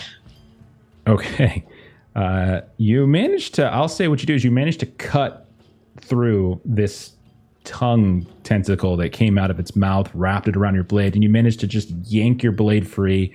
You cut through the tentacle, and similar to how I described with Dodz's attack, as you cut through that gray tentacle, you just see that kind of sludge just fly free, and it was a very dry sludge. Uh, but that is your two points of damage. You get a second action if there's something you wanted to do. Don't forget about that. Um, I think I'll just kind of take a step back just to give myself a little bit of uh, positioning. Okay. Uh, Enos, what would you like to do? Uh, my reaction or action would be just to pull out my shiv and swing up to that tentacle that popped out. Okay, go right ahead. Uh, swing away. Add plus one to your roll. I missed.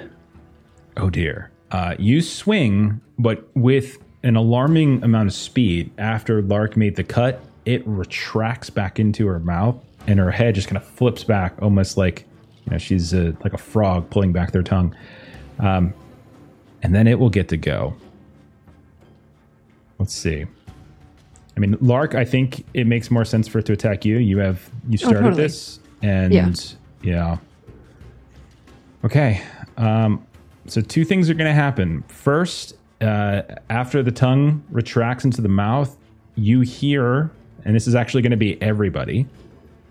You hear this howl, this high-pitched howl, almost like a scream, come out of her voice that is immediately echoed and echoed and echoed and echoed as all of those other people that were following you all around, Bal'Dra, uh, have started to do the same thing too. And even this creature in front of you, Dodz and Bal'Dra, that you have nearly defeated, is muffled as their body has now rolled itself over, uh, but you can still hear that scream come out. All of you make a whiz test. Wisdom. We're having a Donald Sutherland Invasion of the Body Snatchers moment here. A little bit. A little bit. Oh, for Lark. That was a that was a critical fail. That was a twenty. Oh, oh dear. That's for me. Okay, so success uh, for Bal'Dra. Those of you who succeeded, you're okay. Uh, Dodz, you critically failed. Okay, so so a couple things are going to happen. First, roll your doom die for the critical fail. Okay. Okay. Okay. I'm excited, guys. All right, keep that together. Now you got to roll it again. The actual effect of this howl is to cause uh, cause you to roll your doom. So roll doom a second time now. This is for the effect of the ability.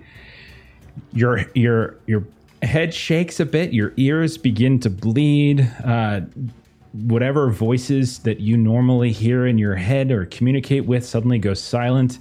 There is a moment of panic, but it does fade relatively quickly as this intense bit of anxiety over you know kind of comes over you, but you manage to squash it.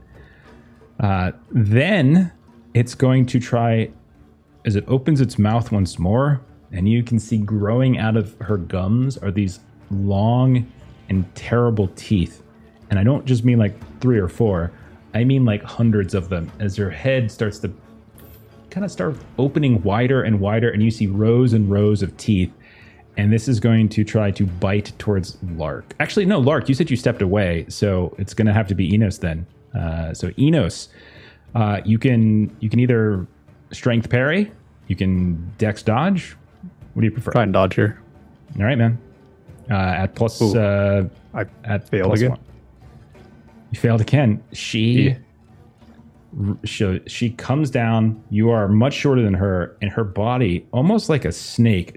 Like like there's no bones in it all of a sudden. Just just sweeps down and snaps and bites onto your shoulder, and you feel these hundred teeth just dig into your arm for eight points of damage. Uh, Maya, since you're back, we can bring you back in. So we have two. We have a fight on two fronts. We have a fight. Dodz and Bal'Dra are fighting the uh, like this big, doughy, pale mirror maker, and nearly killed it. Lark, Enos, and you are fighting this tall uh, warrior woman whose tongue Lark just cut off, but she just did this piercing howl that I'm going to need you to roll a wisdom test for, Maya, to withstand. I rolled it for her, and she passed. Oh, she did? Okay, out. Great. Never Thank mind. you very yep. much. I'm really sorry about that, guys. No worries, no worries at all. But you do get a turn. Now, Lark and Enos have both very clearly and very actively been attacking this this woman. So what would Maya like to do in this situation? Uh, are there any other folks around or just her? Lark and Enos are with you. There are other... So the howl that happened that came out of her voice was suddenly echoed across all of the other fifteen or so folk that were following Bal'Dra around. None okay. of them have joined mechanically into the fight just yet, but... Uh, if I use my music sleep box, will it hit uh, a significant portion, if not all of them? What is the range on this thing? It doesn't say... That's my thing. It just says whoever can hear it. Hearing its melody into a trance, the usage die roll tells you how long the effect lasts in minutes. Okay. Uh, let's... Uh, I'm going to roll a die. We'll see how many are going to be able to hear it. Uh, okay. So we'll see. I don't know if it's going to get all of them, uh, but it might get some. Uh, I'm going to say it's going to get two-thirds of them. So there's, I've, I've put the number at fifteen, and it, lo- it looks like we'll say around ten are going to get taken out. So go ahead and roll your usage die. Usage die is just like the doom die. It's like a, it's the same mechanic. You roll it and it sort of depletes over time. Uh, where is the usage die on it my should sheet? Just, unless it tells you otherwise, it's probably just your D a D six. Um, yeah, it's probably just a D six. So okay. for yours, it, it doesn't. So I'll just roll it. Okay, uh, so just yeah, that, just roll a roll a D six. Yeah, that's a three. Okay, so the sleep is going to last about three minutes. So this is, they're going to be, those ten are effectively in this trance state. I'm not sure if they're technically sleeping, but they're they're disoriented by the sound. Okay. okay. Nice. Okay. And well, you have a second. Make sure the warrior woman is one of those ten. That I'm going to say no, because she's actively fighting the others. Sure, and so sure. I feel like that one's probably a no. You do have a second action, though. You're right here. If you wanted, as your second action, you could still like hit her if you wanted to. Yeah, if I could, that would be, that yeah. would be great. Uh, are you doing melee or are you doing ranged? I am doing melee. Okay. So it is a, uh, it should be in your sheet. Oops. Yeah, I'm gonna use my flail. Do okay. I just uh, so, roll attack for weapon right next so to it? So if you, on the front page, right where their weapons are listed, mm-hmm. on the far right, there'll be a little die symbol. Just click on that and we'll roll it for you. You hit. Uh, well, actually, it, there is a plus one oh. to this thing. My this mistake. Is actually going to be a fail uh, because you rolled a okay. twelve, but this is a level four creature, which means you add the difference in level to your roll, which would have made that a thirteen, which is what your strength okay. is. And in this game, you got to roll under. So it actually is a miss. Got it. Got rare, it.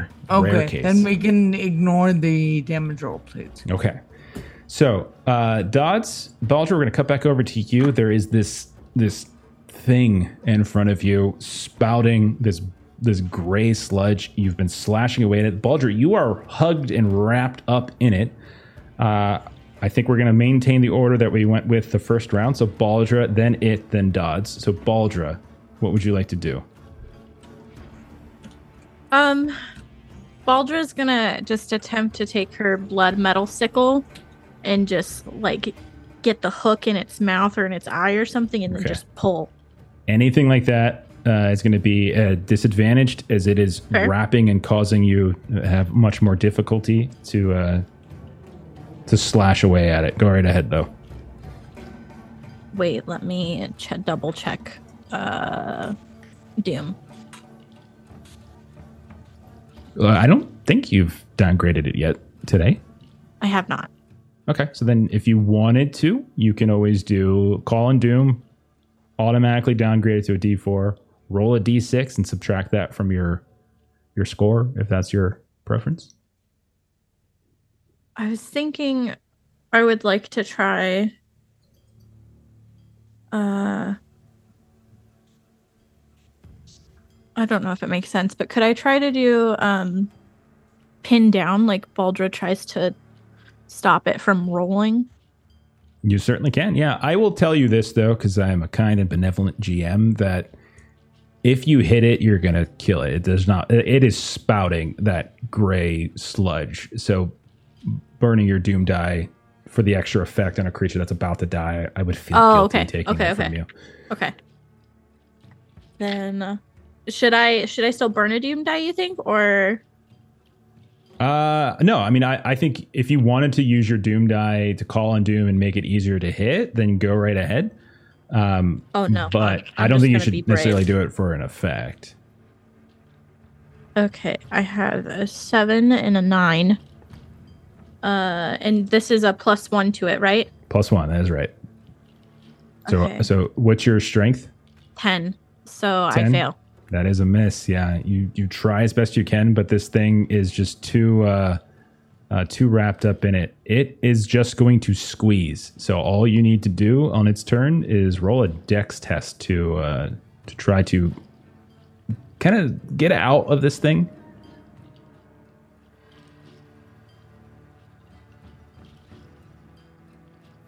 A one.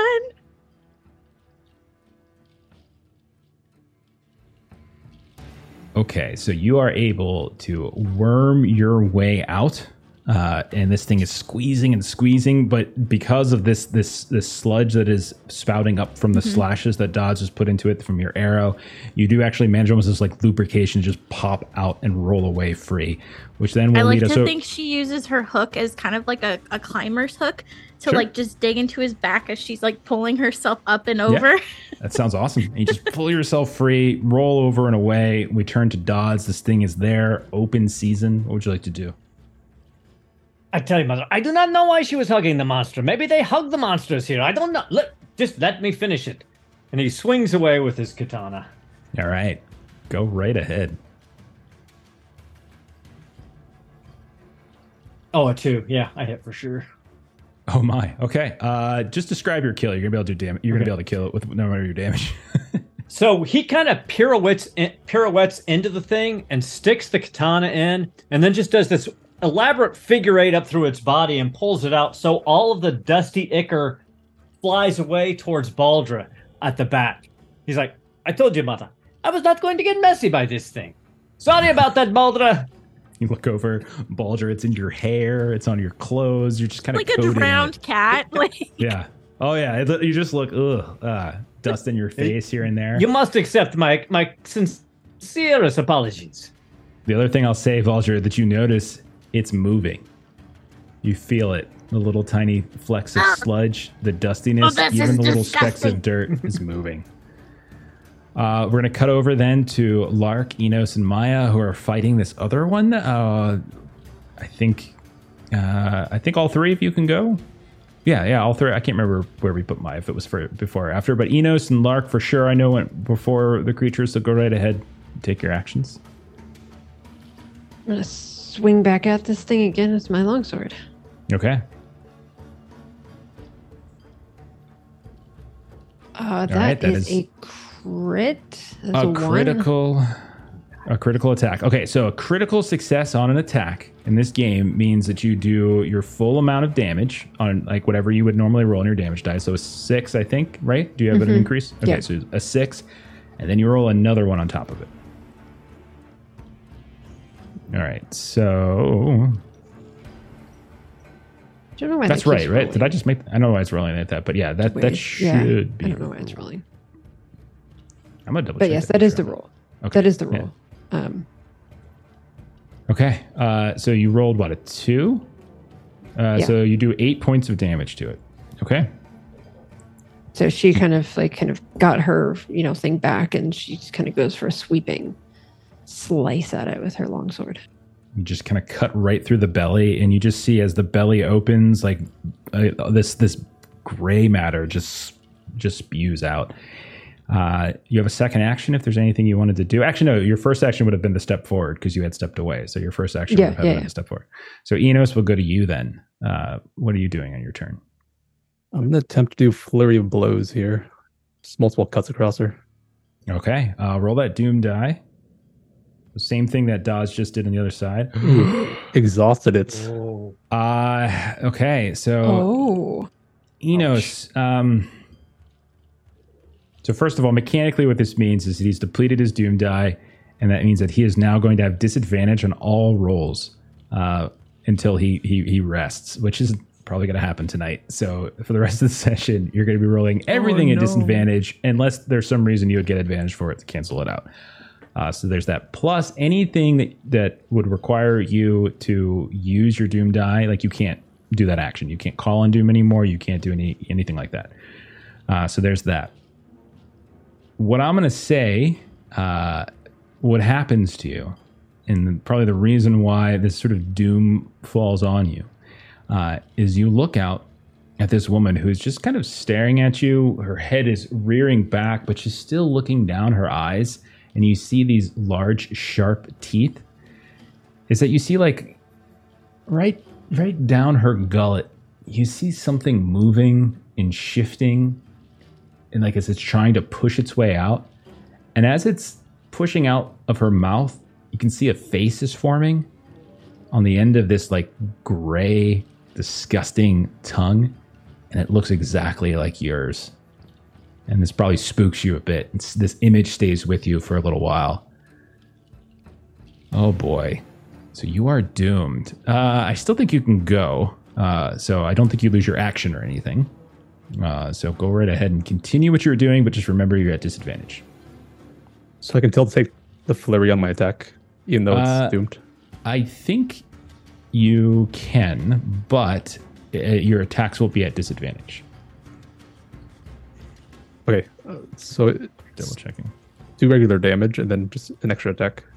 Yeah, so roll, just roll your attack at disadvantage and see if you hit. Let's start there. No, I missed. Okay, so you miss on the first one. So if you you, you start swinging away with your sword, uh, so flurry is you. So yeah, go ahead and roll your second attack. It's this this gray sack that's forming into your face is just moving around with her as she's dodging mm. your attacks. A lot of dice roll now, and they're misses. Oh my gosh! And it, Enos is just Freezing. feeling it pretty bad right now. Uh, um, I think I think the creature went, and then Maya went, uh, but because that was only because my tray was away. So I'm just going to say, Maya, you can take your attack, you can take your turn, and then we'll let the creature go. Oh, we we can do it the way you guys have nah, been doing it. it. Oh, no worries. Okay. I'm, uh, I'm just I could mis- kill every one of you in like a half second. Rog's all everyone does. uh, uh, okay, cool. I'm just gonna good thing about being the G M. You could always just you could always just say you win, and a tarrant just pops out of the ground. There you go. The end. I win, guys. Amazing. Well, I missed oh, no. again. Okay. So this thing is going to continue to bite. It has three choices now. Uh, am, so am I able to take my second attack or no? You can, but you have to roll your doom die though. So taking the same okay. action twice on your turn. So you would have to roll it. You're welcome to do so. Do you uh, wanna... No, I won't okay. roll there.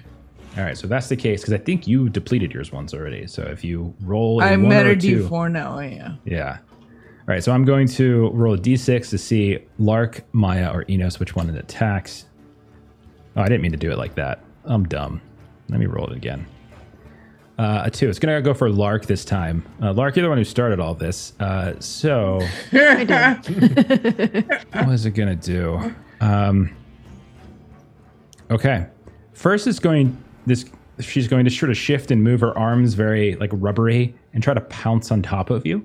So we're going to start with that. Uh, so go ahead and uh, you can either roll a strength to try to push her off. You can roll a dex. Uh, either one's fine. That is a dex, and that is a success. Okay. Uh, you dodge out of the way. Uh, that's that's very good. Um, and let me see if any of these others are close enough to now respond. Uh, let's see. We did have a whole dozen or so people watching us. Okay. Three, you hear the sounds of footsteps and the sounds of that kind of low... It's like a very low, low audible. It's not low in terms of tone, but in terms of volume. That screech is kind of coming in this direction. And you look, and there are three more of these figures that are running in your direction, but they almost feel like they're falling apart. Like they're just, their bones are ceasing to work. And they're, and they're, and you can see that when an arm from one is like doing their backswing and it comes in contact with the arm of another that's doing the forward swing, the arms just kind of wrap around each other and just sort of amalgamate, begin to form, and you see it as they start to form this this sludge moving in your direction. Uh, but it's not gonna they're not gonna be able to get in and do anything yet. But they're there. Uh, I'm gonna go over to Bal'Dra and Dodz. You took yours out. What you do notice, however, uh, Bal'Dra, uh, before you remember seeing one of like this little alchemist guy uh, who was talking with one of these burden beasts. You see now he was one of these groups of people that was kind of following you around. And so for his turn, uh, he is, you see him not run at you all. Instead, you see him run over towards this, this gigantic ox, and you just see him just kind of push himself into it. As he's amalgamating, and you can see the burden piece begin to stir. And these things are huge. Think of what a normal ox looks like in the real world and multiply that about two or three. And that's how large these creatures are. Okay, but that's his turn. That's the whole turn for that creature. You two can, can go. What would you like to do? Uh, he just he just entered the creature, and she's just pointing. He oh just, yes, yes, I, I did. I see. Just, I like, saw that. Melted into its face. That's so, that's so weird. Even I have not seen anything quite like that. Do you think we should fight it, or should we run away? I'm completely comfortable with running away. I only have to fight the Fae. I, I, I don't know, but we need to get the water so we can leave. Well, that's a very good point. So, let us see if we can get to the... to that... and get the water. And then maybe kill the giant ox, and then we leave. Uh, okay, should we get the others, or do we just go? I don't know them that well. I don't care. You know, Bal'Dra gets it. Let's go. Okay, so the two of you are gonna make a you're gonna make a run for that quartermaster's wagon. Is that yeah. is that yep. Did I understand that correctly? Okay, you yep, can yep. do that. Burn burn your burn your turns doing that without necessarily getting in range of any of them. That's fine. We'll cut back over then to Lark, Enos, and Maya. You are still in battle with this uh, woman who has tried to pounce on top of Lark, but Lark, you're the dodge away. Enos, your shoulder is bleeding profusely from where you got bit by a thousand teeth. And not only that, your brain isn't working so well as you saw a giant gray sack pop out of her mouth and look like you. Uh, what would you guys like to do? Are the others closing in at all? Uh, I would say if you specifically look for them, you in fact can see them. They are not, however, running towards you. They are running past you. Uh, they're just kind of running in the direction of what looks like the quartermaster's wagon. They could have ran towards you, but that is not what they are doing currently. You guys hear as Baldra's running, hurry up! And she's going. Okay. I know, mother, I know. I do not know why they're moving so slow. They'll catch up eventually. Or, better yet, there will be good fodder. No, we we cannot call them fodder, mother. They're, they will be very good allies. I'll attempt one last strike at this thing to see if I can land a decent hit. Okay. Uh, disadvantage, unfortunately. Right. Because of your doomed.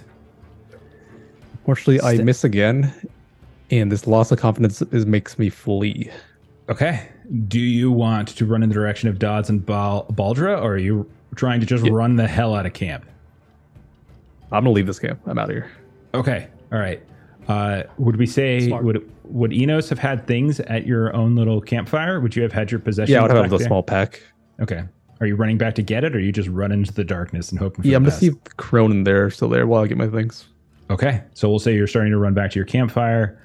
Uh, okay. I will say that it's not that far, so you're almost you're in that kind of between space that we've described a few times, but the, the darkness between these different camps. And as you're running, you notice that yeah, she's still there, uh, but you notice that she's there with somebody else. You can see that there's somebody kind of sitting down next to her. You've seen the figure at a distance, sort of standing on one of those the balcony of like the most luxurious wagon. It is Razak Orr himself. The two of them are sitting across from each other. Uh, they they don't they don't appear to be talking, but they have like stones on the ground between them, and they're like just moving them around here and there, like they're playing a game, while the rams are just fast asleep in a circle around them. Uh, and then, as you see, as you run up towards your camp, Lark, Enos just left you. Dodz and Bal'Dra just ran past you. It is you and Maya. Lark, what would you like to do? Where are you going? Their job is not yet completed, and Lark is just going to swing at this thing with her longsword again. Sure, yeah, go right ahead.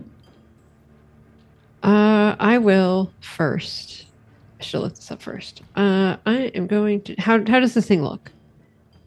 Uh, I mean, you've definitely given it some wounds here and there. Uh, you've cut part of its tongue off. There's some slashes here and there. It doesn't look like it's... If if you would replace that gray sledge with blood, they look wounded, but not on death's door. Okay. Um, I am going to try to do... I'll just do flurry. Okay. I will attempt to do flurry. Roll your doom die. Roll my doom. Yeah, yeah. I love how people are... And fail. No, no that's a shame. That's yes, a shame. Go ahead and deplete that down to D four. Yep. Uh, and then roll your attack. And that missed. Oh, man. With a, it was almost a one, and then it rolled to a nineteen. So mm-hmm. And so sure, does this sure, mean sure. that I don't get my flurry because uh, that failed, I don't, I'm assuming? No, I don't. Th- it doesn't. At least the way I wrote it in my cheat sheet, I should probably double check that. But at least the way I wrote it in my cheat sheet, if one was not dependent on upon the other. Okay. Yeah. So I don't think, I still think you get to attack. Yeah. I failed again anyway. So what difference does it make? Crisis of confidence. Enos is running. Dodz and Bal'Dra are running. And you're just swinging away wildly and missing. Okay. It's okay. Um, I'm here to help. Well, you have one more action left because that was your flurry, not your second action. So Lark, uh, what would you like to do? So, so what I am going to do is I am going to see what happens if I I have my image crystal. So I want to see okay. if these things are at all distracted by uh, my image crystal. So okay. She's like wildly swinging, and maybe one of the reasons why she's kind of wildly swinging and missing is because she's also kind of trying to reach into the pocket within her pocket, and she's going to like push the little button on the image crystal, and then you you're gonna see kind of like on the other side of this creature is going to be that kind of full size uh, scud that's going to appear. Okay, so we see a muscular man pop up, lots of muscles, but they seem to be isolated in the legs. The legs look as ripped and huge as, as ancient tree trunks, as sturdy as can be, as this flickers into existence. Uh, face, eh, that's so intelligent. Uh, but otherwise, really strong in the leg. Uh, okay. Maya, we turn to you. Uh, your turn. Enos has fled. Dodz and Bal'Dra have ran past you. Uh, Lark is still here. And this creature is still looking to attack the two of you. And there's a few more that are coming at you now. I'm I'm gonna time to help my friend. So right. I'm gonna try and swing at this thing. Go for it. Lark, help me cut my hair. That one time. And I've been trying to replicate it ever since. Yeah, that's right, we forgot the jorts. Scud's also got jorts on. That's why you can see the glistening, oil-slicked leg leg muscles. Oh, I uh, is that a ten? Uh, does ten hit? I'm sorry, I didn't see. Uh, what's your? So you're trying to attack it, right? Yeah. Uh, a ten for you should be good, I think. Yeah, roll your damage. It's even with the plus one, still enough. Ah, you hack away into her. You get another big chunk. You see more of that sludge pour onto the ground, begin to kind of swirl around here or there. She does still seem to be standing, unfortunately. She doesn't seem uh, to have been taken down yet. I'll take a second hit, but this time with my Doom Die. Okay, roll that D six. It's a D four this time now. Oh, D four, I'm sorry. That's right. Yeah. You had used yours before. Right. Yeah, roll a D four. Don't roll one or a two. Okay. I and then I got a four. All right, you're okay. Make your attack. Okay.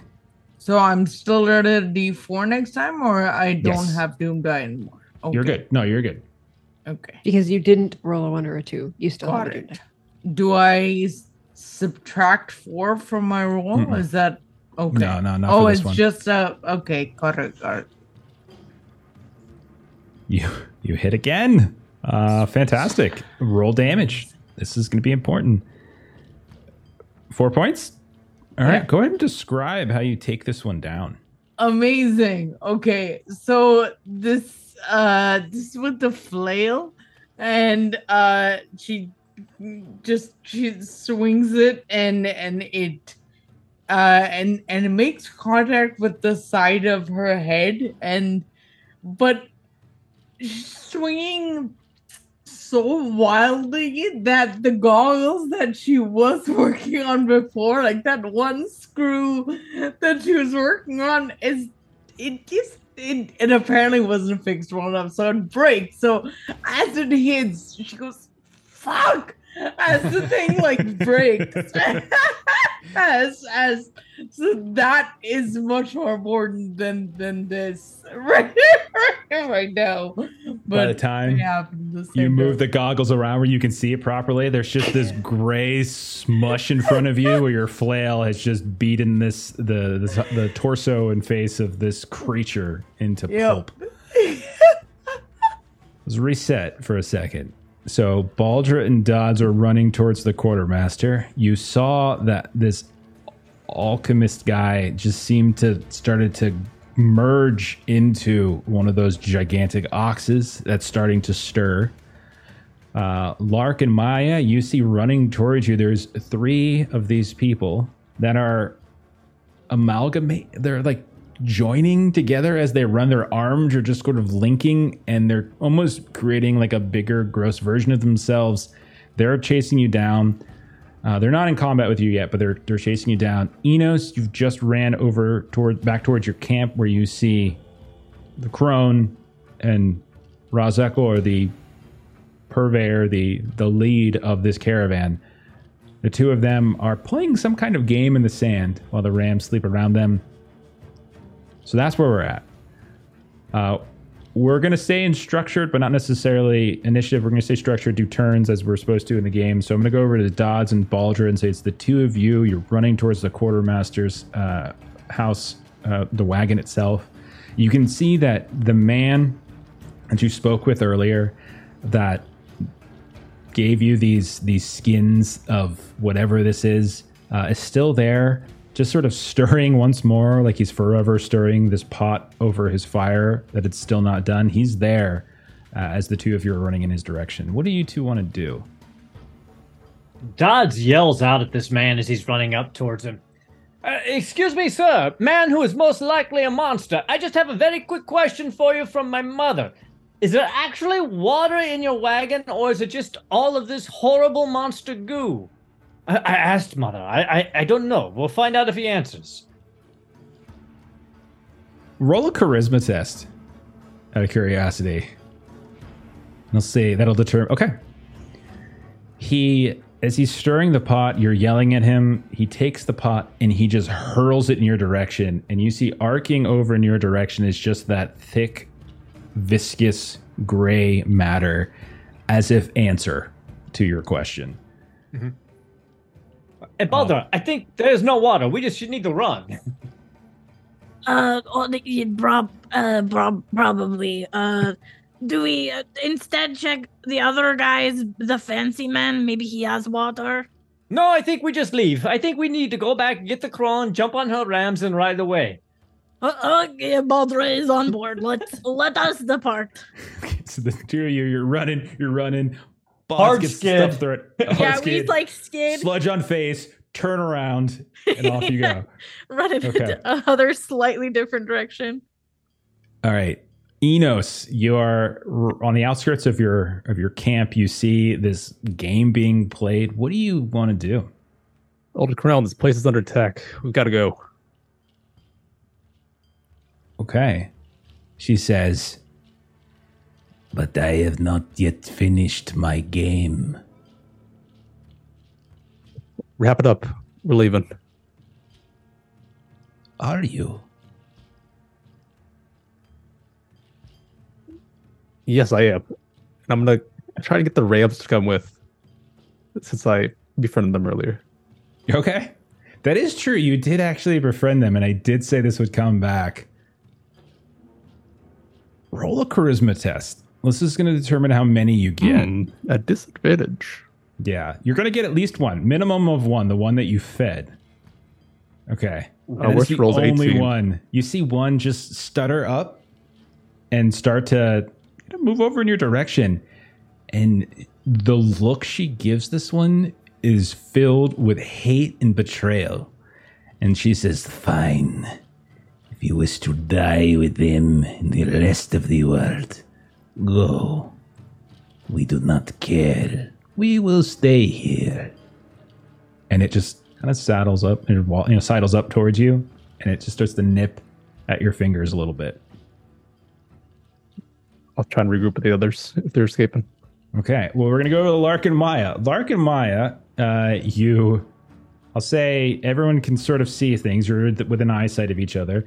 Dodz and Bal'Dra have ran towards the quartermaster and look to be immediately turning around and running back in your direction. You see a group of folk that are now almost kind of joined into one that are within, you know, fifteen, twenty feet of you. Uh, you see in the distance, Enos is apparently doing something with a ram. You don't know. Uh, what would Lark and Maya like to do at this point? Are you okay? Uh, not, not, not particularly. I, everyone else is running. I do believe we should be running. Let's run. uh, run, run, run towards Enos. Okay. So you're running. Uh, I'm going to say the two of you, I wanted you to roll a dex as you run and you try to elude this strange grouping of creatures that is, that is bearing down on you. Let's see if you can just bypass them.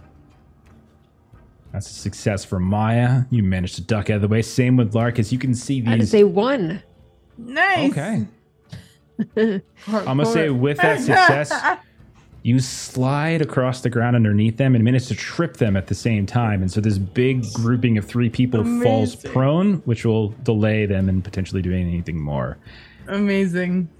Two of you catch up with Enos. You see Enos is, has a ram. You see the crone and this... This this figure from the, the the caravan playing some game in the dirt.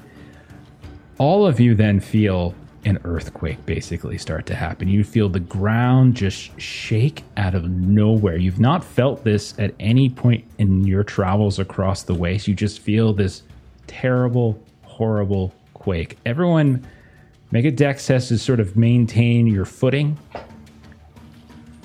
or whether you fall prone. Success. Success. Okay. Can I use this ram to give me advantage? Sure. You can sturdy yourself on the ram. You can definitely, yes, you can sturdy yourself on the ram. That's fine. Okay. Uh, success. Nice to see. All right, everyone passes. Uh, Enos uses the ram to break his fall. Uh, that's great. Okay. But now you all feel the earth just sort of shifting and moving, and it's constant. And like it took, in like the, the immediate instance of it, like almost knocked you off your feet, but now that you know it's happening, you can kind of prepare. Bal'Dra and Dodz, as you're running back, you see Lark slide under and trip one of these creatures that is just now joining legs, arms flying out in different directions. You also see this lumbering, massive ox with this shaggy fur across its face and like a goiter coming out of its neck. This man with its arms and legs fl- you know, sticking out in different directions. And it's kind of rumbling in your direction now, too. Uh, Enos, you, and I would say Lark and Maya as well, hear this, is, hear this and like, you would like to leave. Well, good luck with that. And... As the three of you, is your, I would say your camp is probably relatively near the exterior of the caravan. You see the horizon is shifting.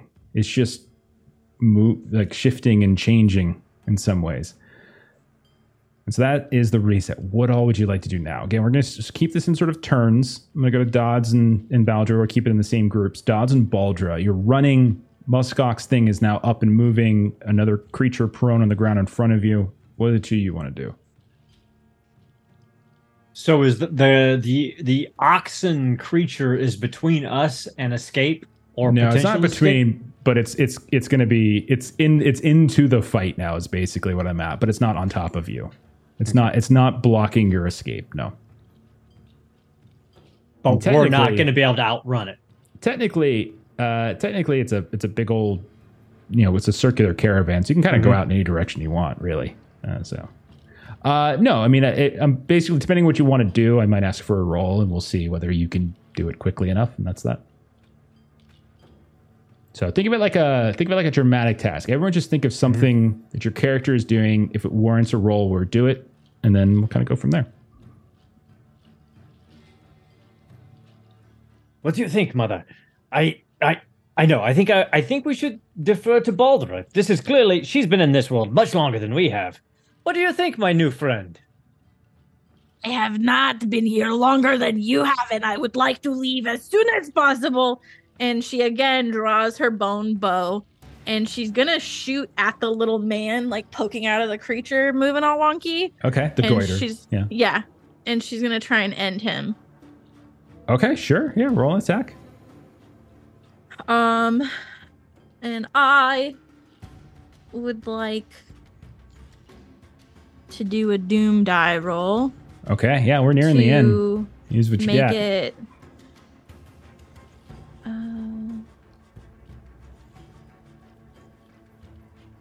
Uh, I want it to, I, I want to add like my doom uh, result to it. So brutal. Okay. Uh, give it a roll. Give it a rip.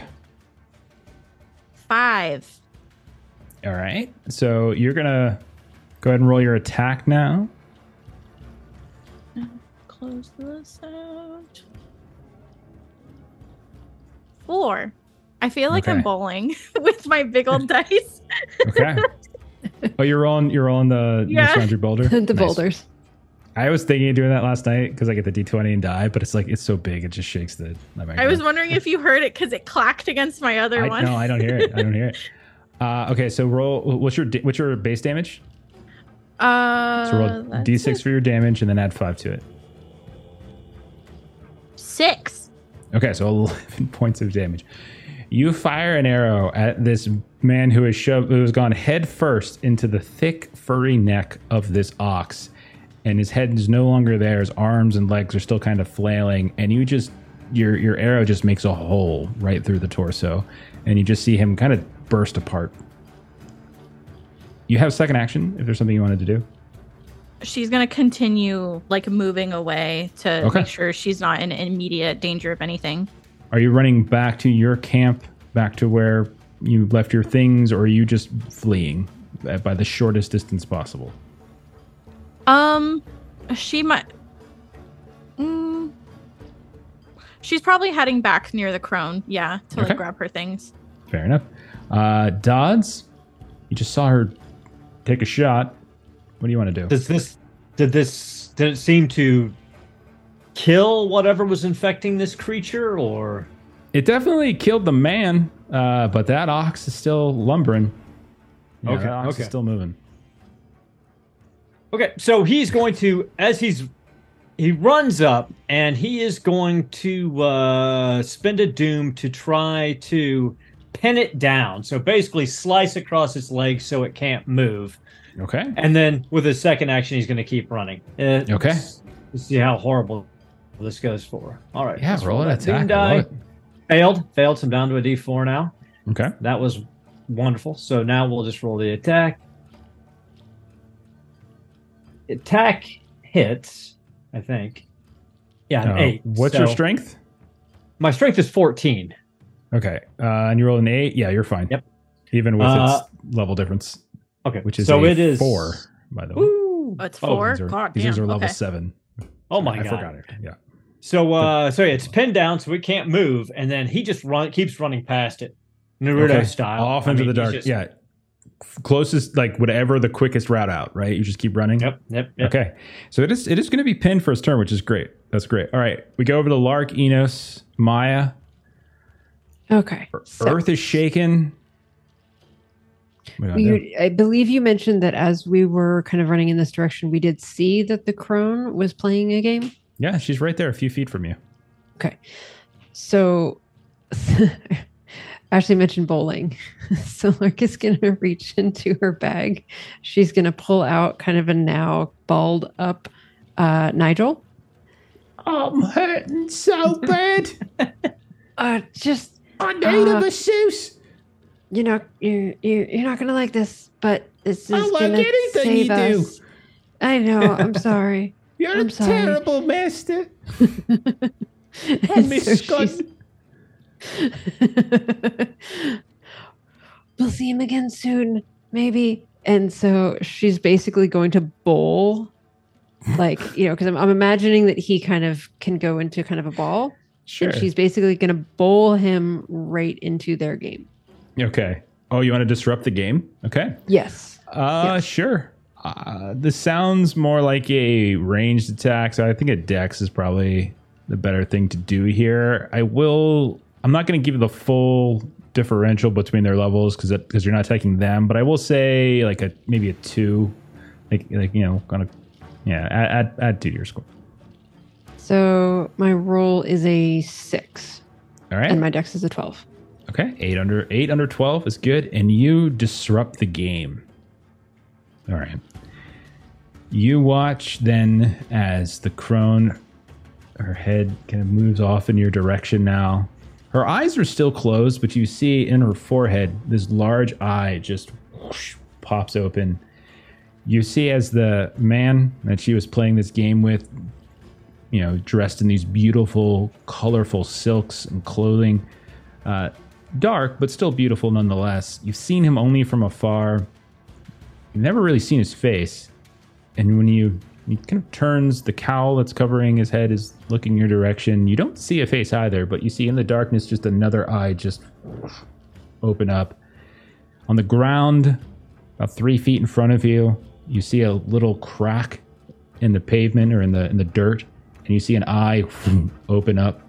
You see in one of the tents, like off to the side, the canvas flutter, and as it peels apart, you see a, another eye pop up, and one after the other in all of these different locations, dozens and dozens of eyes just begin to start popping open here and there. Dodz, Bal'Dra, Enos, Maya, you see them in your spots too. It's not just around Lark. As this area of the caravan just starts popping up all of these different eyes, tracking, following. Not all of them are small. Some of them are enormous. Some of them are, the, are very small. And they show up in places that seem utterly inexplicable, like just absolutely inexplicable. Uh, okay. Uh, everyone go ahead and make a whiz test, by the way, the, the sight of that. Sure. Anybody who failed, go ahead and roll your doom die. Oh, no. Yikes. I got a six. I'm good. I failed. Okay. In the case I can't roll it, does something happen to me? Oh, no. Uh, Yeah, you're just going to pass out from sheer... Actually, no, we're not going to say you're going to pass out. That's no fun. The fear overtakes you, I'm going to say, and we're going to, and I'm going to give you a choice. Fight, flight, or flee. So one of those three things is going to essentially... And that's what you're going to do for like the rest of this situation. And you can pick whichever one you want. All right. Uh, so that was Lark's action. You got a second? Is there anything you wanted to do? For my second action? Yeah, you have second action. Uh, mm, no, I want to see what happens. Okay. I actually can. Can I? No, that's plenty. Okay, you just want. Okay. I, all right. And you're, you're just gonna stay here? Yes. Maya, your turn. What would you like to do? Uh. I'm I'm so sorry, but can you? There, there's been a bunch of stuff. Sure. Could you reset the scene? Absolutely. If you don't mind. So you, Lark, and Enos are at your the original campfire where you sat around with the crone. Except the crone is playing some sort of game in the dirt with Razak Orr, the guy who runs the caravan. The two of them are playing. Uh, Enos has managed to um, coax a ram over to him. The earth has sh- shaken. The horizon seems to be undulating and shifting. Uh, and as Lark bowled her metallic owl uh, as a as a as a as a ball through where the two figures, the crone and the caravan leader, were playing their game, it seemed to distress them so. So the crone turned, looked at her with an eye in the middle of her forehead, and about a thousand eyes just started opening up all throughout the caravan. Yeah, yeah. Okay. Um. Fuck. You are not that far from the edge of the caravan if yeah, fleeing yeah. is in Maya's mind. No, no. She's gonna... Stay in and she can, she's gonna stay in and try and help her friends. Um, okay, she, she's dumb like that. Okay, uh, um, I think she's gonna launch herself at the crone and do the only thing she can think of in this moment, which is to cover the open eye. Like, okay, yeah, with, with her hand. Uh, so it sounds like a melee attack. That's going to be a So make your strength check, except it's a plus six as she is level nine. Uh, so it's going to be a nine to your to your roll. It's a one shot, right? Driver, like oh, yeah. Wow. it. Yeah. Oh yeah. What the fuck? It's all a right. ten. He still passes? That I think still oh. passes. Uh, so out of ten, really? Wow. You rolled a four, no. which meant no. She had plus she had, six. Ten is fourteen. She rolled she rolled a four. Adding six to that means she rolled she's at a ten. Her strength is thirteen. She's still under thirteen. That's a success. Oh. I thought it was Oh, okay, okay. You tackle right. the crone to the ground and you cover up the eye. Uh, okay. All the other eyes stay open, uh, but oh, you do cover this damn one. It. She is not only is she screaming in anger, but the other rams, not Enos's ram, are now stirred, and Razak Orr, you see him reach to reach to his belt, and he's drawing a weapon of some kind. Oh, this is gonna go so well, guys. Yeah. Long knows what happens when we get to the end and a couple people run away, and I know that the rest of them are totally screwed, that we just sort of narrate the end of it. Okay, we're gonna go back. So actually, no, they're gonna do stuff now. What am I talking about? They actually get to go too. So Razak Orr is going to... Um, Let's see. He's he's going to stab... Let's see. It's going to be either Lark or Maya. Uh, it's going to be Maya. Uh, yes. Okay. Maya, he is going to swing down across your back with this curved uh, scimitar. Uh, go Are ahead. You sure? Are I am sure positive. You can, you can roll... And you just tackled her, so I don't think parry makes sense here, but you can certainly try to dex roll out of the way. Okay. All right, with just a plus a six, as he is level nine. Yeah. Interesting. What an interesting outcome to this scenario. No, that's that's a that's a very big failure. Okay. You take. So I roll into the sword. He turned around. He, he was totally going to miss. He was totally going to miss. But then you move around in a bit. All right. Uh, that is going to be twelve points of damage. Of course it is. Okay. As a splurt of red blood comes erupting out of Maya uh, as he slashes through her. Uh, I think the crone will go next. Uh, okay. The crone is going to try to bite you in the neck. Um, I'm going to have, I'm going to say you tackled her. You can roll to try to strength. You can roll strength or dex here, but you can roll, I'm going to say roll at an advantage because you did kind of pin her. And so it's going to be much more difficult for her to do it. So this is against Maya okay. again. I so. failed both. You take another. Hang on, it's not oh, twelve no. this time. You only have two left, right?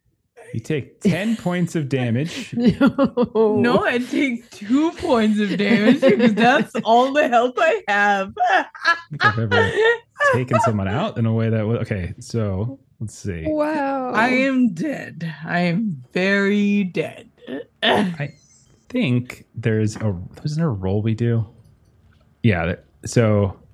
Okay, so if I recall correctly, I could be wrong. There is a you, you're you're technically helpless, uh, but I think someone has to essentially rescue you, and so you roll a d six, and bad things can happen. You roll a six, you're dead. You roll a five, you're butchered. Three or uh, four, you're injured. That kind of thing. Do I roll um, that now or my next turn? I'm trying to remember if it's right when you go down or yeah. If once you go down, you roll d six to okay get your condition. Okay, it's for the for help us. Thank you. I wasn't sure if that yep. was. Okay. Yeah. Okay, roll your. I think I actually have the table, but you can just roll a d six. Okay. And let me know what you get. Uh, three. All right, you are impaired. Uh, so impaired. So after they're safe, they'll be impaired. Yeah. Yeah. So once you are, see, so you're you're still, you know, out of out of the fight effectively. You have no health, et cetera. But you have been impaired in some particular way, like the slash has cut through your back in some fashion, causing your reaction times, your agility to have been uh, lessened somehow. Okay, so they went. Um, and then there's these rams uh, who I think are going to swarm Lark Uh, Lark, you can roll a dex to dodge. Uh, I don't think parrying is going to make sense since there's a few of them. So no. You can roll dex. Uh, fortunately for you, uh, they are not level nine, so you could just roll normal. Yeah, that's still a fail. fifteen over twelve. All right. Go ahead and take five points of damage as they begin okay. uh, biting into you. Okay. Okay. So, screaming galore, pain happening, awful yes, things, yes. A thousand eyes opening, earth shaken, horizon shifting, musk ox pinned to the ground. We come to Bal'Dra and Dodz. Uh, Bal'Dra, you were running back to the camp. Dodz, you were just so running I... away. Yeah. Imagine Baldra's running towards the camp. She sees Lark take him and roll him through the game. Nigel, and she goes, yeah. That's a fucking mistake. And Bal'Dra turns and she's just trying to find the fastest way to just G T F O. Uh, fair enough. I would say that you can easily do that. Dodz, what about the two, what about you? Are you still just bolting or you got something else in mind? Oh, you're muted. You're, you're muted there, Anne. I know, mother, I know. We're running as fast as we can. I am trying to go as faster as I can. I know, I see Bal'Dra. She's, she's, no, she's coming this way now, too. We're going to be fine. We're going to be fine. And he runs Run as fast us. as humanly possible. Get that far as you. The two of you, as you were running and running away, held the rest of them, you come to a ridge that you don't remember there being a ridge, uh, as this was very, very flat ground. And you almost do that classic slide up to the edge of a cliff and stop as you look down and you realize the earth shaking was you all apparently rising up from it. As when you look down, there's about a twenty foot drop to the ground as somehow the entire caravan has lifted from the earth. What do you like to do? It's, it's only twenty feet, so you could survive it. Uh, if, if you just jumped, uh, or if there's something else, but you would take some damage, or you could do something else. Dodz is going to try to climb, slide down as fast as possible, accepting the fact that he may just fall and, you know, take some damage. Okay. Bal'Dra? Baldra's definitely going to attempt to climb, because I only have six H P right now. Okay. The two of you begin to descend down this this earthy ridge, and about five feet of rock, easy enough to climb and move.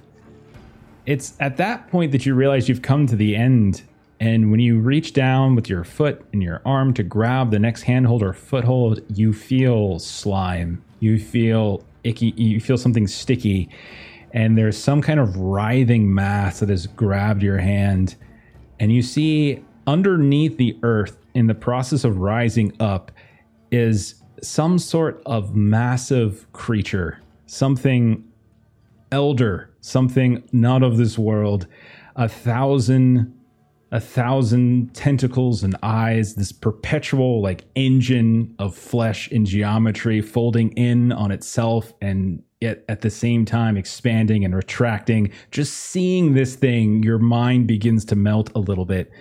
Uh, and I'm going to say I want the two of you to roll wisdom tests to be able to hang on and not just fall.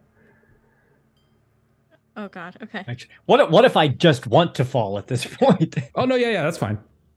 Yeah. He that's Dodz just closes his eyes, screams, pushes away from the cliff and tries to fly and tries to fly. Absolutely. Oh. Absolutely. You're going to fall. Uh, it's going to be fun, mama. Take uh, take a d six worth of damage. We'll say you take uh, just one point. Luck is with you. Bal'Dra, how'd you do? Uh, I passed. I have a seven. Okay. You managed somehow to... Your brain still works. Muscle memory takes over. And you find yourself slip sliding down this disgusting elder thing, this massive creation lifting up out of the earth. And you plummet down next to Dodz. As she's climbing down next to it, all she's she's channeling Scud. Bugs, bugs, bugs, bugs, eyes closed. Bugs. Yeah, she's just... The two of you watch as you're just laying there. Your mind's just burning with in, is incomprehensible image as you're just watching this in front of you as everything's folding, unfolding, folding, and unfolding. And, and it's getting larger and larger, and it's standing up higher and higher. Where the caravan is at the very top, you just see this like disc of earth up there that's just growing and growing as it gets higher and higher. Those of you that are on that disc, I'm going to give you one last thing that you would like to do before we close it down. Uh, Lark, you are being harassed by a bunch of rams. Maya is on the ground next to you, bleeding. Enos, terror has, has, has stricken you. What, what are the three of you doing? I'm going to flee with my ram here. Okay. Uh, you and the ram begin to flee as fast as you can. Lark, what are you doing?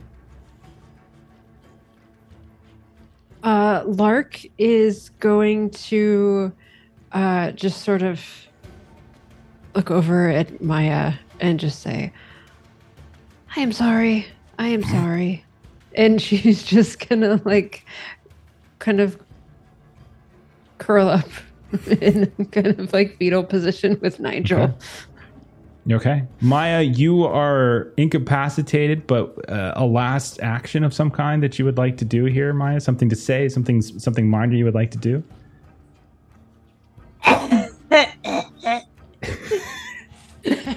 Coughing out blood. Onto the crone.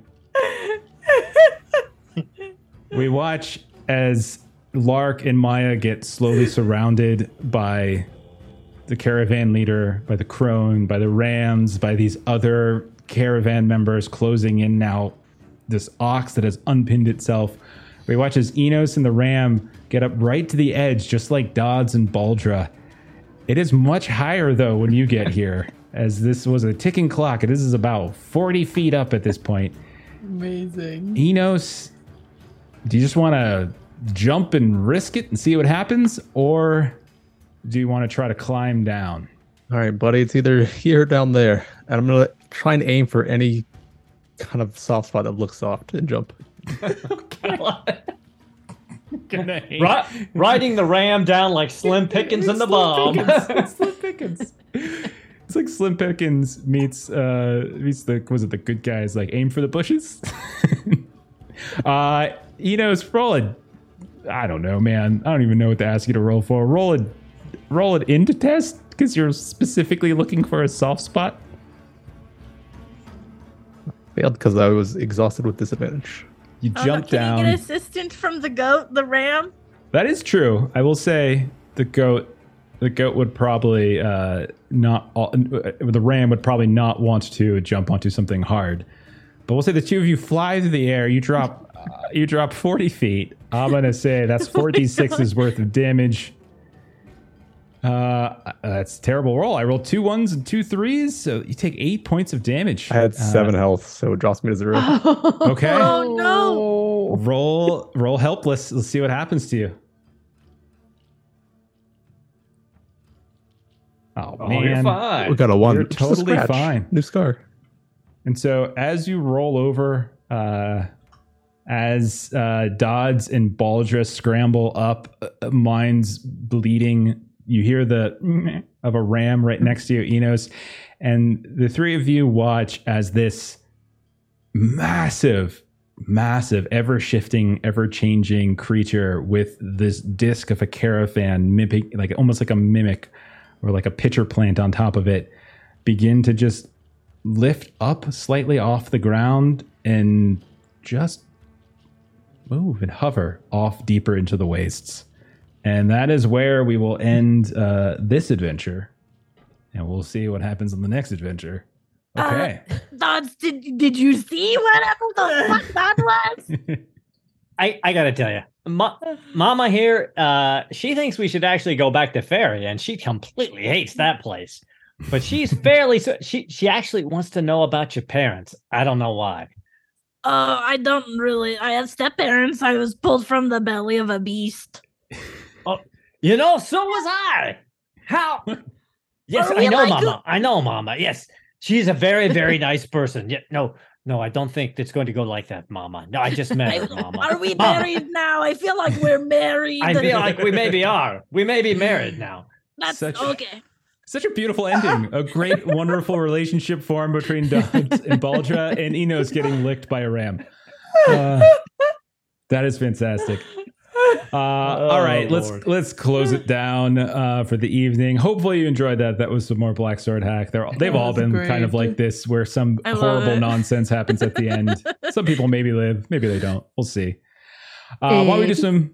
Maybe we'll see. I'm sure we'll play this again. I really like this game. Let's do some uh, closing plugs, and then we're gonna give uh, give somebody a raid here. So let's start with Aaron. Aaron Garblike. What's going on with him? So uh, next Tuesday at one p.m. Pacific Standard Time, Millie will be back with some more Coriolis. And on Thursday at the same time, Garblag Pete will be back for more Traveler.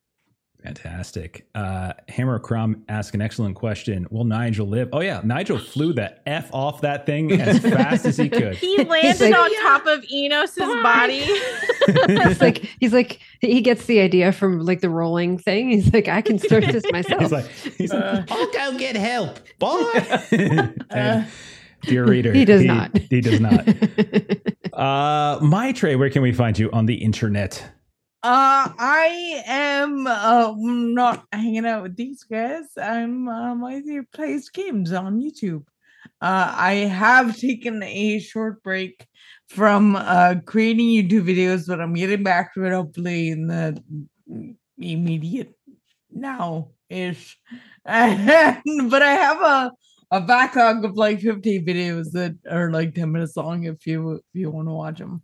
Uh, but uh, I I am sorry I had to step away for a few minutes today. I had like a personal come up. Uh, but thank you guys for being flexible. Absolutely. Absolutely. Thank you for a great game.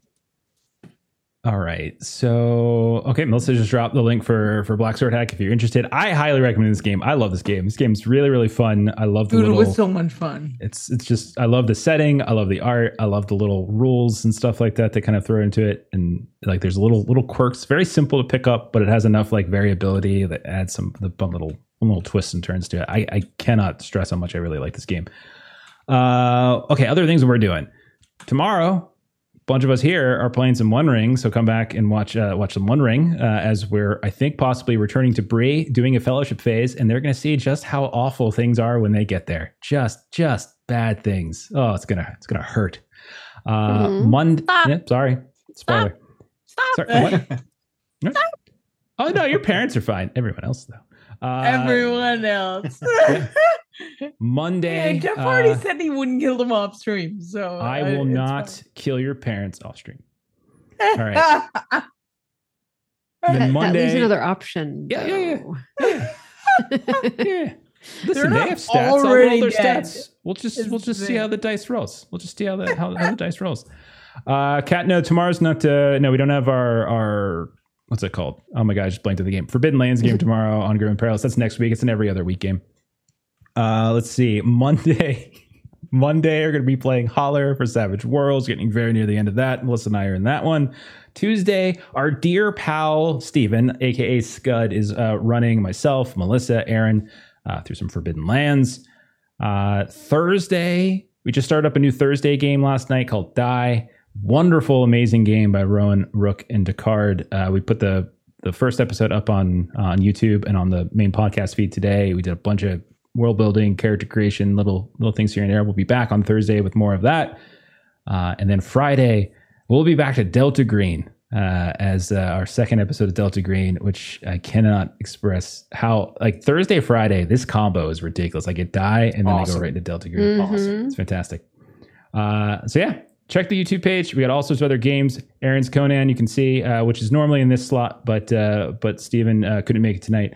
Uh, but we'll be back to that as soon as possible, uh, but you can catch up on old episodes there.